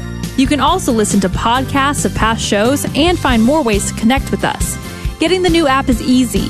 Just search the App Store on your phone for the Guadalupe Radio Network and either download it or if you already have it, choose the update option. Happy listening. Welcome to another round of fear and trembling. the Catholic Trivia Game Show that helps you work out your salvation by the seat of your pants. It's a 50 50 chance, and prizes are involved. Avoid the weeping and gnashing of teeth. Call now to take your shot 877 757 9424. And now, your host, Joe McClane. Praise be to Jesus Christ. Welcome back to Catholic Drive Time and Fear and Trembling, the Catholic Trivia Game Show, where we have a secret and hidden agenda. So please do me a favor and do not tell anybody that I have told you this. Keep this just between us. But we like to do a few things here on the game show. Okay. Number one, we like to teach the faith. So we look for teachable moments, questions that will be teachable moments because we always tend to learn something we did not know before. That's a good thing. We like to have a laugh in the process. And of course, our contestants tend to be really fun and laugh right along with us. And it's just a good time. And praise be to God for that. And then, of course, we give out prizes and that makes it a winner for everybody involved. But if you're just joining us and you do not know what in the world are you listening to or watching and what is going on, well, let me explain. We have three Catholic trivia questions. They are official Catholic trivia questions, uh, but I don't ask the caller these questions. So the caller does not even need to know the answers in order to still win the game. Praise be to God, because I will ask instead, Janelle, and Adrian, and one of them will be right and the other will be wrong. The caller will have 15 seconds on the clock to make a decision. Who do they trust more, Janelle or Adrian? And that is how the game is played. So let's go to the phones. If you tried to call in and didn't and don't make it onto the show today, well, praise be to God. Thank you for doing that. Try calling tomorrow. We still have an opportunity for Thursday and Friday to get in on the prize. Speaking of which, before we go to the phones, what is the prize again, uh, Janelle? The prize is an 8 by 10 inch archival print of their choice on watercolor paper and a new printable Marian consecration coloring book. All right. And where where who's what's the name of our sponsor? So our gracious sponsor is Delphina Rose Art. They sell art prints and printable Catholic coloring books. Delphina Rose Art over on Etsy. God love you and God bless you. Thank you, Delphina Rose Art for your generous support of our game show today. Let's go to the phones. Uh, Juan, good morning to you. Thank you for being a part of our program. Hey, good morning. Praise be to God. Where are you calling from, Juan? Yeah, I'm right here in Pearland. Pearland, Texas. That's uh, south of Houston, if I'm not mistaken. Correct, yeah. And where do you go to church, Juan? Well, I do go to St. Luke's and also attend uh, Queen of Angels in Dickinson. Sure. Praise be to God. Now, Juan, uh, have you been listening to the show? Do you know how the game is played? Do you understand the rules? Uh, this is my first time calling. Wonderful. Well, I, let, I heard you yeah, just a minute ago, but I might have missed one. So detail of it. let me explain real quick. So I will Okay. not ask you these questions. You don't need to know the answers to these questions. I'm not going to ask you. I'm going to ask Janelle and I will ask Adrian this question. Each of them will give an answer. One of them will be right and the other will be wrong. You, sir, will have 15 seconds on the clock to decide who do you trust more, Janelle or Adrian, and then every right answer goes into the coffee cup of divine providence to win the prize this week. So that is how the game is played. Now you have to be careful. Janelle and Adrian can be very tricky. They may try to fool you. I, however, am on your side. I am here to support you and make sure you are uh, in the coffee cup, so to speak. Are you ready to play, Juan? I am. Let's do this. All right, Janelle, we will start with you. Are you ready?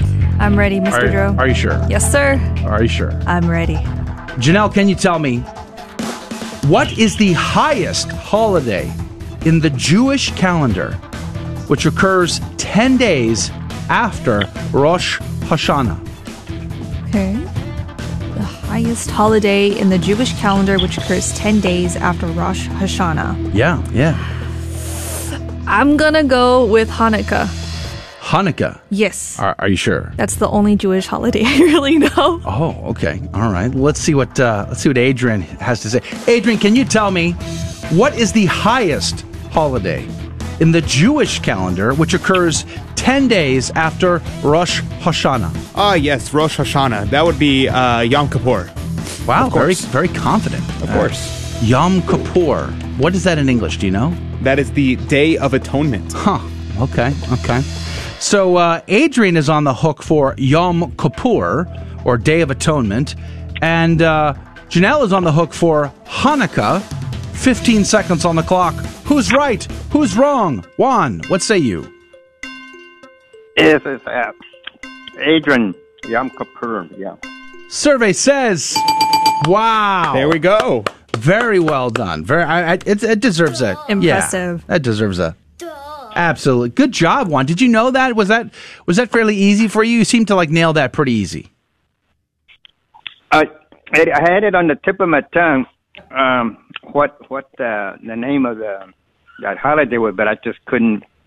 You know. But you weren't fooled at all by Janelle and Hanukkah. That didn't throw you. You you seem like that. You weren't fazed by by Janelle's uh, uh, you know shenanigans over there. You ready to go Well, for the second question? like I said- You're Yeah, in the cup, sir. So you've got one try. Let's go for two. We're going to start with Adrian this time. This should be an easy question. I think this is all easy question Wednesday today. Mm, I don't know. Adrian, can you tell me the church triumphant refers to members of the church who reside where?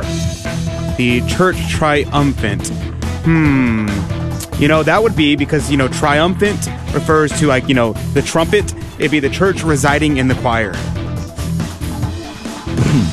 Excuse me. Pardon me. In the choir, you say? Yes, sir. Mm-hmm. Okay. Okay. Let's see what uh, Janelle has to say. Janelle, can you tell me the church triumphant refers to members of the church who reside where? That is most definitely heaven. Most Yes. De- are you are you throwing a dig at Adrian? I'm just curious. You're Well, am I? Huh? Mm.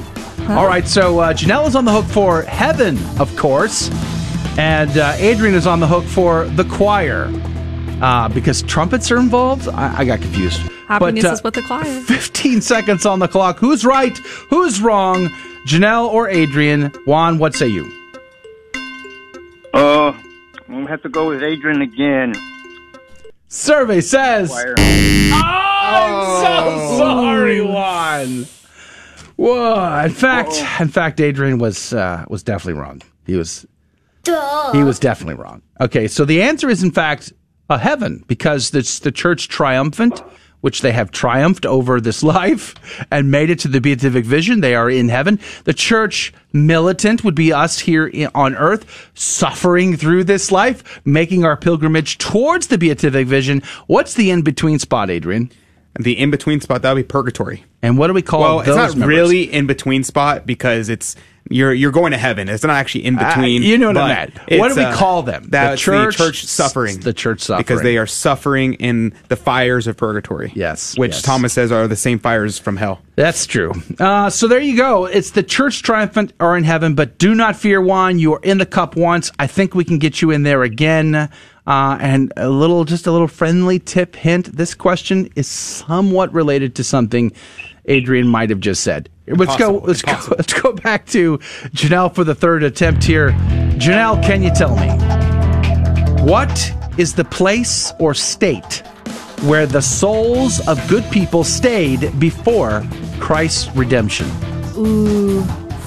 Um, I, I, I think they're, hmm, the place or state where souls of good people stayed before Christ's redemption. So, we're like, we're talking Abraham, things like that. Yeah.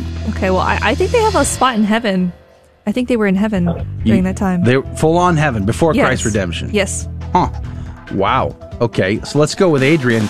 Adrian, can you tell me what is the place or state where the souls of good people stayed before Christ's redemption? That'd be the bosom of Abraham or limbo of the fathers or just limbo. All those are valid. The same thing. Wow. That's like a whole paragraph. All right, so Adrian is on the hook for limbo, limbo of the fathers, bosom of the Abraham, and I forget what else he said. And Janelle is on the hook for nope, they're straight up in heaven. 15 seconds on the clock. Who's right? Who's wrong? Juan, what say you? Yeah, that's just Adrian and Limbo. Survey says. Yes. There we go. Well done. Well Two for three. Duh, boy. This sounds an awful familiar tone there, Janelle. Everybody goes to heaven, huh? There's no, uh, no, there's, there's no need to worry about anything anymore. Of course they weren't in heaven yet. Christ hadn't been redeemed. Juan, good job. We're going to put you on hold.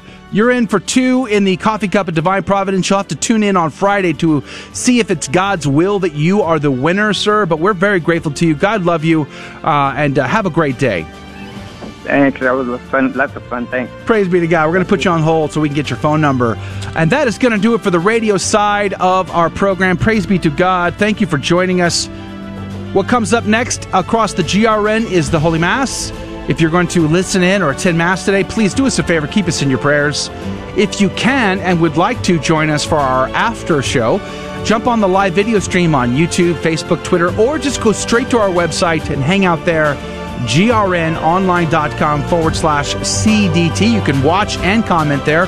grnonline.com forward slash CDT. Otherwise, we'll see you back here at 6 a.m. Thank you for joining us on Your Catholic Drive Time, where it is our pleasure to keep you informed and inspired. Join us Monday through Friday at the same time, right here on your favorite Catholic radio station. Don't forget to connect with us. Just go to facebook.com Time. Again, that's facebook.com forward slash Catholic Drive Time. Be sure to share more than just us today. Share Jesus with everyone you meet. Bye now, and God love you.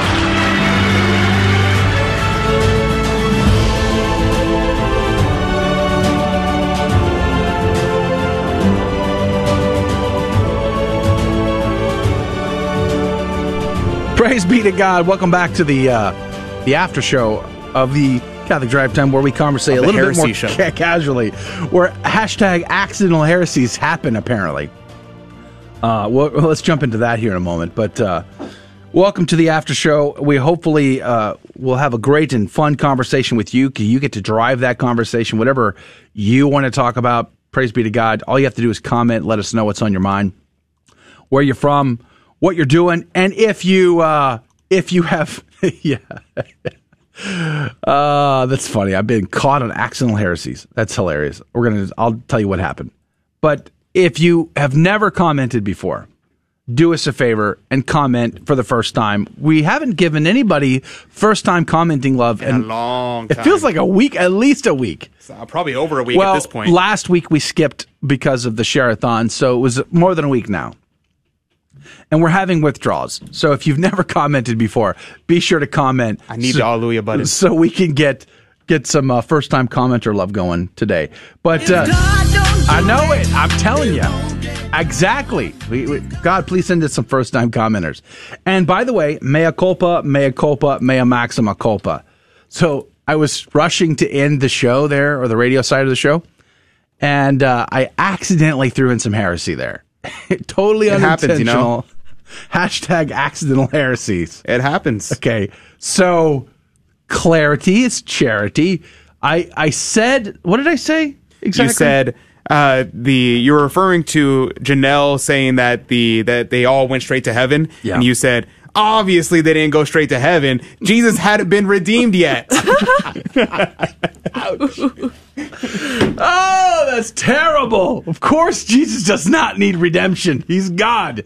He's Jesus. He is our Savior. He is our Redeemer. We, of course, He doesn't need Himself redemption. What? Uh, I need someone to like. I need a. I, where's my dub button? Not enough coffee, Joe. You didn't oh. have enough coffee. Yeah, no, I deserve the. Yes, I There's do. the dub it's button, true. Dominic. It's true. It's pretty funny. It's true. But I also might deserve the horns of the apocalypse. But you know what happens? It's not completely uncommon for people. That's the that's the whole point of having a distinction between material and formal heresy because material heresy is simply whenever you say something heretical, but you don't actually necessarily mean it or know it. Because uh, sometimes you just get a slip of the tongue and you accidentally say Jesus had two nature, or you'll say Jesus is two persons rather than two natures. And if you say that, then you're a material heretic. But it's like, oh, I meant to say he had two natures, not he's a two persons and that happens. I mean, it happens. But if you actually believe it, and then you uh, and then you're corrected, and you continue in that, that's when you become a formal heretic, and that's whenever you're in mortal sin. so. yeah. So anyway, ah, mea culpa, mea culpa. But mea the good news, culpa. the good news is that Dominic said you should make a button that says Adrian is a friend of mine. Oh, come on, man. Mhm. Don't know about that. Very important. Very important. Uh, uh, Tammy somehow is mistaken. She thinks second time commenters get the Jesus friend of mine. That's Um, genius. Uh, they get although everybody here has pretty much she- commented for a long time. is she pushing the horns back to third time commenters? Oh. Uh, What? and What? What? The unfortunate thing is everybody here has commented like many times. What's up with that, Tammy? We're not. I know everybody. Pretty much everybody here is like a It's a regular. a fiftieth time commenter or something. Yeah. No, come on. The horns. Ha- the horns had pride of place. Clearly, Pride the- of place. Pride of place. Pride of place. It's They the, are the preeminent button on the. Uh, I mean, he even it's the uses primary instrument of the mass. He uses he uses the uh, the trumpet, Mister Trumpet or choir loft over there. It's not a horrible analogy. I mean, that's kind of where the word triumphant comes from. Blowing the trumpets when you had come into town after a victory. So they blow the trumpets, kind of mm-hmm. get mm-hmm. the mm-hmm. evolution of the word. Evolution, huh? Yeah. I Not believe in inter- evolution. interesting choice of words. Evolution. Yeah, evolution, because we all evolved from monkeys.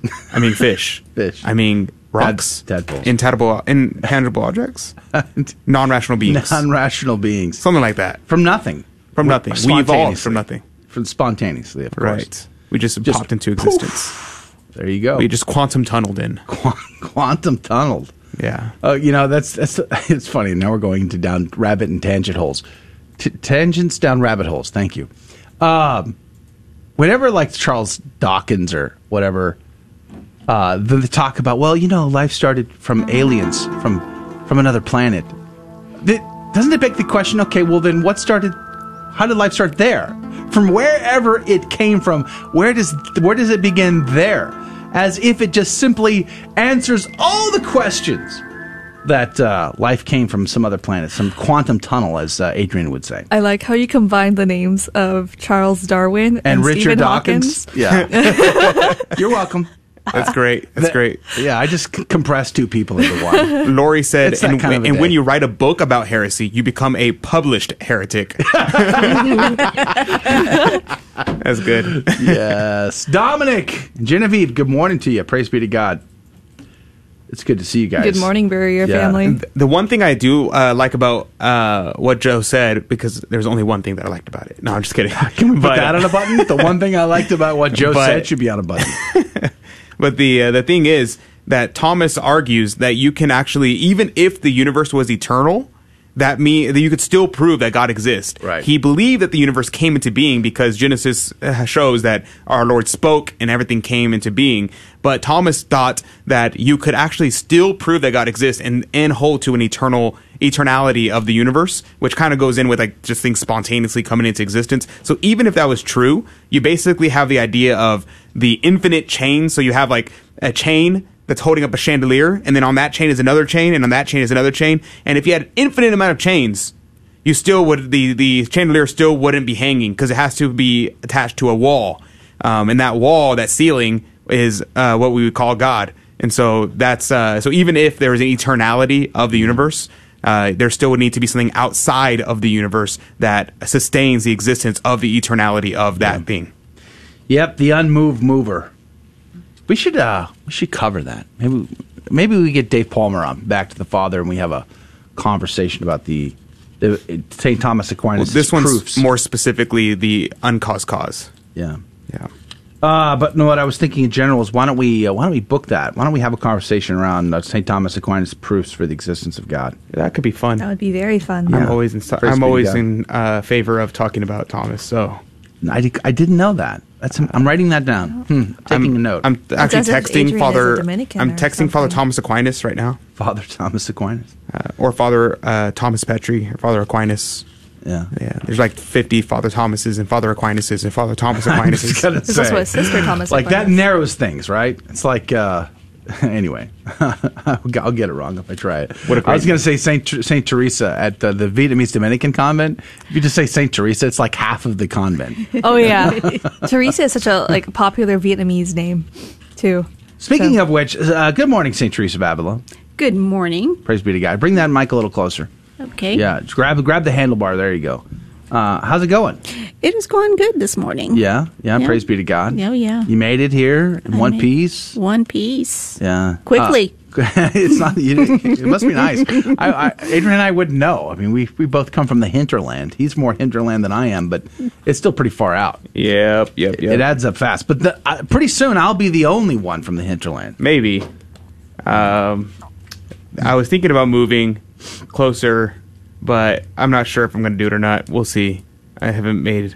I told them nah, but then they were like, my me and my buddies were thinking about t- getting a house closer to the studio, um, and also closer to uh, Regina Caeli Parish, and we were. Um, talking about it, and I was like, eh, I don't really want to do it. But the they're trying to convince me to do it now because the if there's supposed to be four of us, and if there's only three, the rent is going to be way higher. So Yeah. they're trying to convince me. um, so I'm not sure. We'll see what end up, ends up happening. It would be nice because it's only uh, 15 minutes from the studio versus right now it's an hour from the studio. so and I drive 100 miles a day, and so I would be only driving like 40 miles a day, which is like like the just saving on gas and saving on car maintenance would probably cover my entire rent. So I Yeah, don't for know. sure. I'm uh I'm flipping the I'm doing the coin toss. We'll see uh, what I decide. I uh, I've been driving an hour to get to work since probably 1999, roughly speaking, averaging it out. I've been driving to work since 2012, if that counts school. well, I've been driving to work further further back than that, but a- an generally an average of about an hour to work, rounding up, rounding down a little bit here and there along the way since about 1999. I would love a 15 minute commute. Man, that'd be like that would be just so amazing to just get like you just get up and just mosey on over to the office. Wouldn't that be amazing? That'd be pretty pretty incredible. It is. I've never, ever, ever, ever worked close to home. I've been like you, uh, having to do that uh, forty minute, fifty minute commute, Yes. and it gets uh, Now- it gets old. Now, when I was in New Hampshire, when I started that process, it was legitimately an hour because it was just everything was far away. You're just driving an hour, not even mileage. It's not about the miles; it's about the just the length of time. It just took forever to get anywhere. Uh, but here, I mean, just to get across town takes you an hour. I mean, it's just everything takes well, so much longer. And the nice thing is at three thirty in the morning when you're No driving, there's no traffic.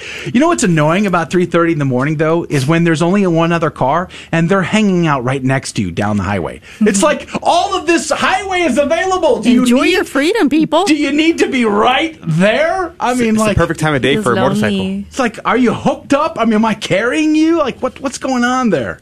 Like, It's a lonely car. pick your own lane, pal. Mike uh, said St. Thomas was the reason why my confirmation name is Thomas. He was an amazing man. Ayn Rand said he was said he was her favorite philosopher. I hope she listened before she died. I don't think so. Ayn Rand uh, hated religion. It, it really, really hated religion. She liked um, Thomas because she was an Aristotelian, but she hated Platonism, and I don't think she quite understood Thomas's position well enough because Thomas was an Augustinian and Augustine was a Platonist. So there's a lot of Platonist uh, influence in Thomas. Um, and uh, but it's very interesting. Ayn Rand. That'd be a whole. That'd be a great interview to talk about Ayn Rand because he, uh, Ayn Rand, she has a huge influence on the Republican Party today, and uh, there's a lot, so many errors in Ayn Randian philosophy. Uh, the idea of selfishness as a virtue, which is nonsensical. Um, and the other thing is, it's also in our movies, in our TV shows. Now, most famously, um, Zack Snyder, he is an Ayn Randian. And so he, if you watch his movies, he has that pull yourself up by the bootstraps, um, I don't owe anybody anything uh, mentality imbued in Mm. his movies. Yeah. And most notably, uh, which is most jarringly, is in his Man of Steel movie and Superman. He made Superman, who is, is typically your your truth, justice, the American way, your hopeful character who does no wrong, the jolly uh, blue Boy Scout, uh, and they made him an Ayn Randian character who uh, is like, you know, I gotta, I got, I, I'm doing it because I want to do it, not because it's the right thing to do, but just because I want to help people, yada yada yada. And it's uh, it, it it's all originates with Ayn Randian philosophy, so it's very interesting. Mike also said he's been walking 20 feet for the last year to get to work Oh, because of the pandemic, I'm guessing. Yeah. Praise be to God. nice. Before that, I guess he was going to airports. I did a lot of flying in 2019 myself. Uh, that was, uh, I had a different position with the network and I was flying quite a bit then too. And 2020 really, really uh, changed all of that. That's for sure. Hey, I think we got a first time commenter. I think so too. Where? On fa- on YouTube, rather. I don't want to even check What? it before I. Uh, Praise be to God. I'm just gonna give it to him. Praise be to God. Who is it? Houston Uh, here. Yeah, Houston, here. here. Houston Howdy, here. Houston here. says many years ago I met a scientist who was going to SETI on behalf of then Pope JP2 as an observer. She had a stop over here in Houston, and our church group had hosted her. Interesting. Praise Very be to God.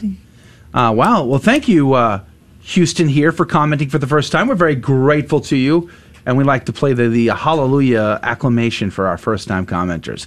The next time you comment, however, it'll be a different sounder, but it's still a celebration. It's still all positive and a celebration. Praise be to God. Let's see who else. Uh, Buddy says over on Facebook, that's what I missed about Okinawa. You woke up and you were at work. Yes, uh, I missed Okinawa. I so my uh, when when I was served in the Marine Corps and I was in the fleet, I was at uh, MALS 24 in Kaneohe Bay, Hawaii, on um, Oahu, a beautiful place to live, by the way. Very expensive, and they're going through a crazy time right now. That's for sure. But uh, similarly, the barracks is you know five minutes from your from your work, which was quite nice. I was supposed to go to Okinawa and deploy with my buddies, but my gunny did not. Uh, my gunny and I didn't get along very well, and so uh, Gunny is like, "You're not going anywhere, McClane. You're going to stay right here, right underneath my uh, my wing." So Probably better. So all my buddies deployed to Okinawa, and I stayed in Hawaii. Um, real quickly, I just you. remembered the. Hawaii. Yeah, I know, right?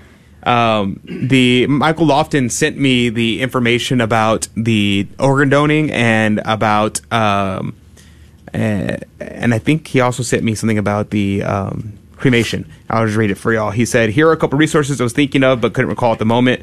Uh, quote, the transplant of organs is morally acceptable with the consent of the donor and without excessive risk to him or her. Before allowing the noble act of organ donation after death, one must verify that the donor is truly dead by the compendium of the Catechism of the Catholic Church, section 2296, compendium section 476. Uh, that's, uh, the notable thing is truly dead and there's it needs to be an understanding of what death is. Uh, theologically speaking, death is a separation of the body and soul. Medical death has a ton of different definitions. You can be medically dead and then resuscitated just by um, using defibrillators. You can be uh, brain dead. Um, there's like several different kinds of death that are not actual death. It's only medical death. Uh, so that's very important when it says truly dead. Uh, here's the other one he linked. The act of love, which is expressed with the gift of one's own vital organs, is a genuine testimony of charity that knows how to look beyond death so that life always wins. The recipient should be aware of the value of this gesture that one receives of a gift that goes beyond the therapeutic benefit.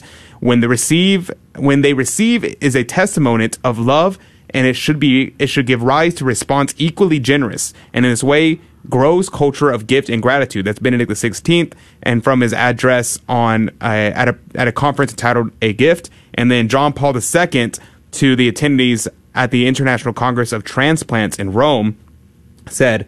Transplants are a great step forward in science's service of man, and not a few people today owe their lives to an organ transplant. Increasingly, the technique of transplants has proven, proven to be a valid means of attaining the primary goal of all medicine, the service of human life.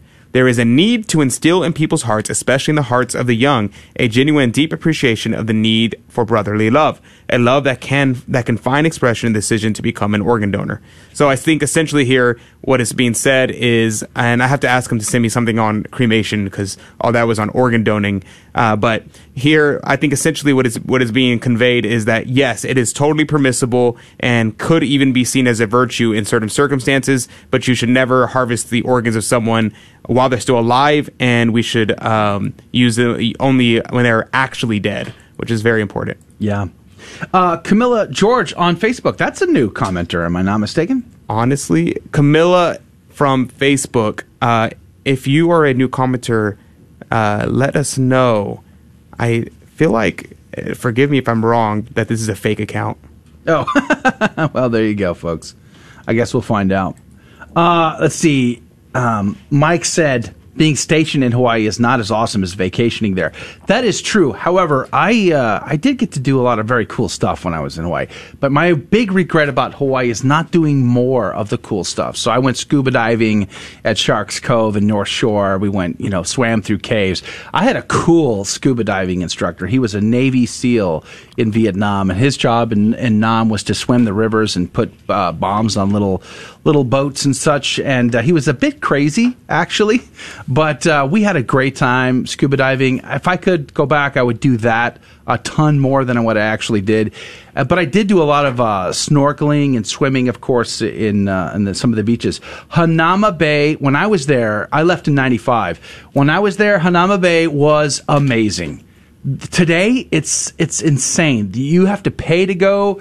You, can't even go down to the beach. You have to stay up. You have to you have to make reservations.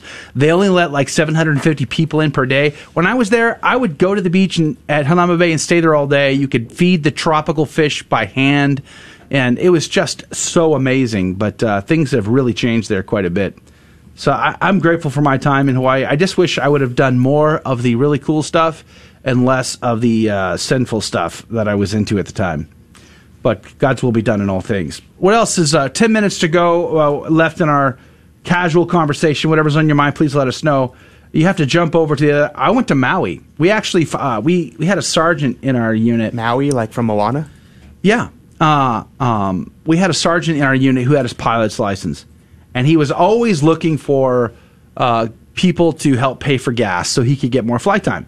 So he was he'd always make the rounds uh, around the shops because uh, I was swinging with the wing in MALS 24, and uh, and he would he'd give us opportunities so long as we split the gas tank. He would take us to other islands.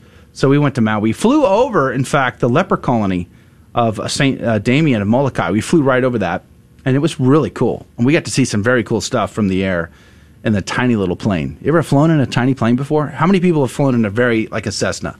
Dude, I don't like flying in planes at all. By ever. show of hands, how many people have flown in like a, a one prop job uh, Cessna? It's uh, it's an interesting ride, that's for sure.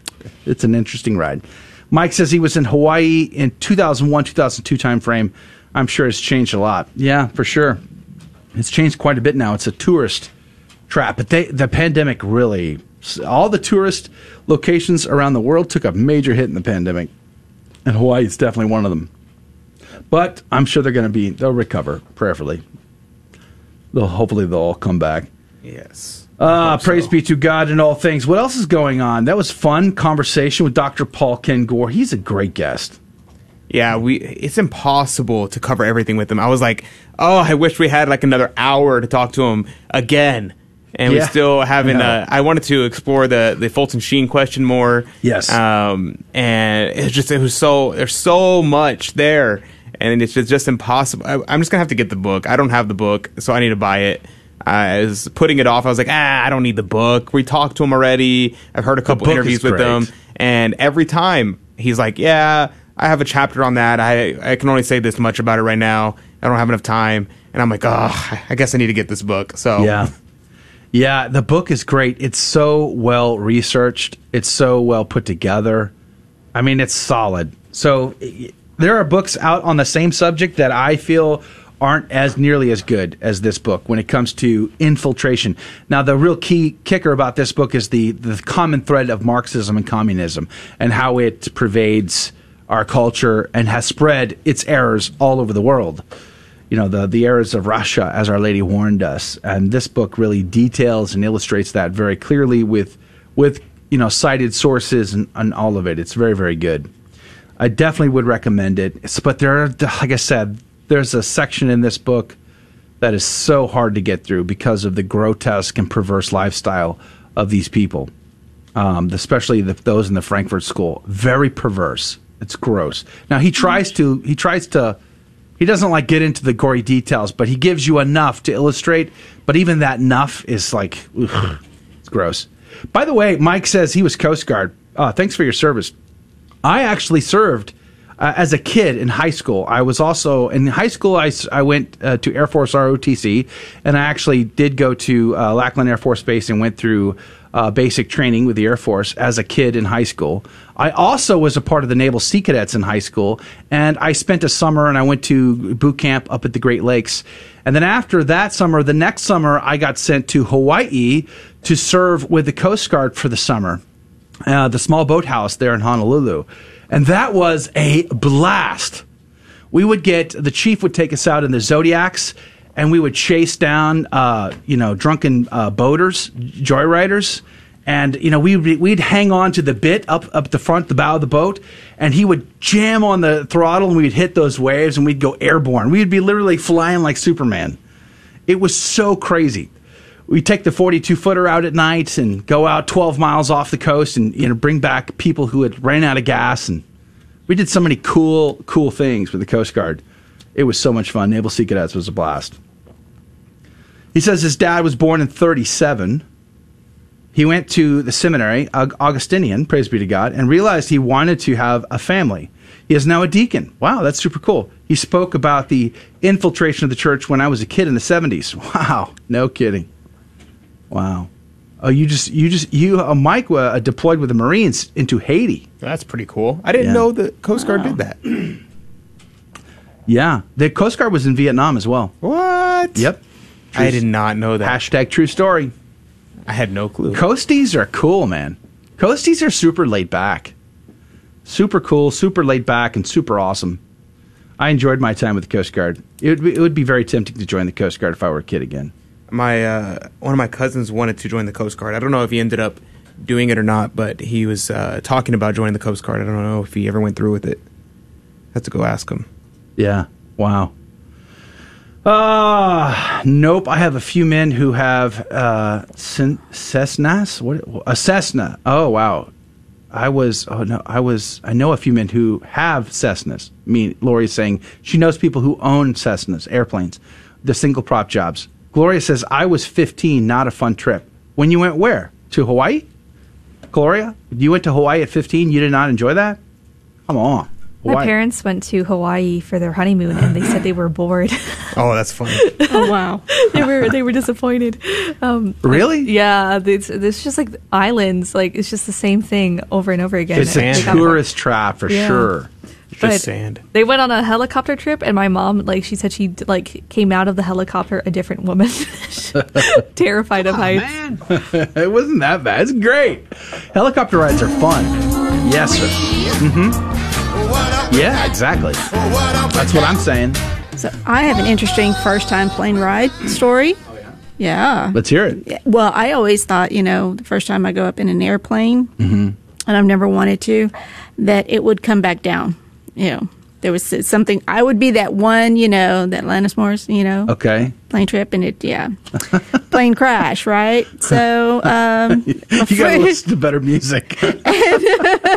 well, and we did. We took off. It was my first time, and uh, uh, the guy next to me was giving me uh, instructions on what was going to happen. Blah blah blah. I don't know how far we were into it. We're still climbing, and uh, I smelled something weird. You know, it, it smelled. Um, uh, misty, moldy, something, and uh, I realized the uh, air conditioning, the HVAC unit had turned off. And I must have been the only one because I looked around and nobody else was like, had that look of wonder, like what happened. And so I thought, this is normal. And then um, uh, uh, the pilot comes on and just announces that uh, you may have smelled that, uh, what may have been some like dirty socks. And I was like, yeah. And the people next to me were like, you did? and he's like, Well, that was the HVAC unit, and I do not feel safe going forward. So we are going to turn around. and so we did, and I landed within, you know, taking off for 30 minutes and, you know, landed again. And um, so the guy said, so sit, "Just sit down because you know it's probably nothing. They'll get it fixed, and then you can Yeah. we'll, we'll leave." And you know they told us to keep seated, and I thought, Sure. you know, well, it's okay. I got food, and you know the bathroom working. I'm good. Yeah. And uh, then about five minutes later, they're like, "You may deplane now." Yeah, you need to get off right now. You know, make the- other arrangements, and I was like, "That was my first plane ride." So I first and only plane ride. in the Marine Corps, Well, I was only, a uh, I was an aviation structural mechanic in the Marine Corps. So I mostly worked on helicopters, some F-18s as well. And so uh, we rode on helicopters all the time. They were constantly leaking hydraulic fluid, other fluids. They were Mm-hmm. always needing repair. I mean, they were 40 plus years old all the time. Sometimes there weren't parts to get. You had to manufacture the thing yourself. And you know, duct tape was a thing, you know, keeping these airplanes and these aircraft uh, alive. But routinely, you get on them like, oh, yeah, so it's just pouring out hydraulic fluid. No big deal. We just keep going. You know, you don't even think twice. You just you get on and you go. In the civilian world, no tolerance. I my first job out of the Marine Corps was for McDonnell Douglas, making uh, making passenger planes, and there is zero tolerance for anything that's not perfect. I was blown away by the level of perfection that they expected their workers to have in making these airplanes. I mean, it was just so so confidence building to say when you jump on a on an airplane, a civilian airplane, they have put a ton of effort into making it as good as is humanly possible. Unlike, let's just say, some of my uh, my companions, my my friends, my colleagues from the Marine Corps, who uh, you know, hey, it looks good enough. Uh, get her up in the sky. It's going to be great. All right. Well, there you go. Praise be to God. Flying is still safer than driving, statistically. That is going to do it right. That's for people today. keep saying to me. That's what they keep saying. We're going to put. We should put you in a Cessna above above the studio or a helicopter. I don't know what that means, but no, thank Uh, you. yes, write that down. We're going to get Adrian in a helicopter and have him right above the studio, and he'll be remote into the show from a, a helicopter ride. That'll be fun. Parachute down. Or well, he can rappel down onto the roof. That would be a blast. That's going to do it for today's show. I have no idea who's on the show tomorrow. We're going to find out. But either way, the show starts at 6 a.m. Central, 7 Eastern, and hopefully you'll be a part of it. If not, do us a favor and uh, join when you can. Listen to the, the, the episodes we post on our YouTube channel. Like, subscribe, share. It helps us a, a tremendous amount. God bless you, and God love you. And thank you for being a part of the Catholic Drive Time family. We'll see you then. Thank you for joining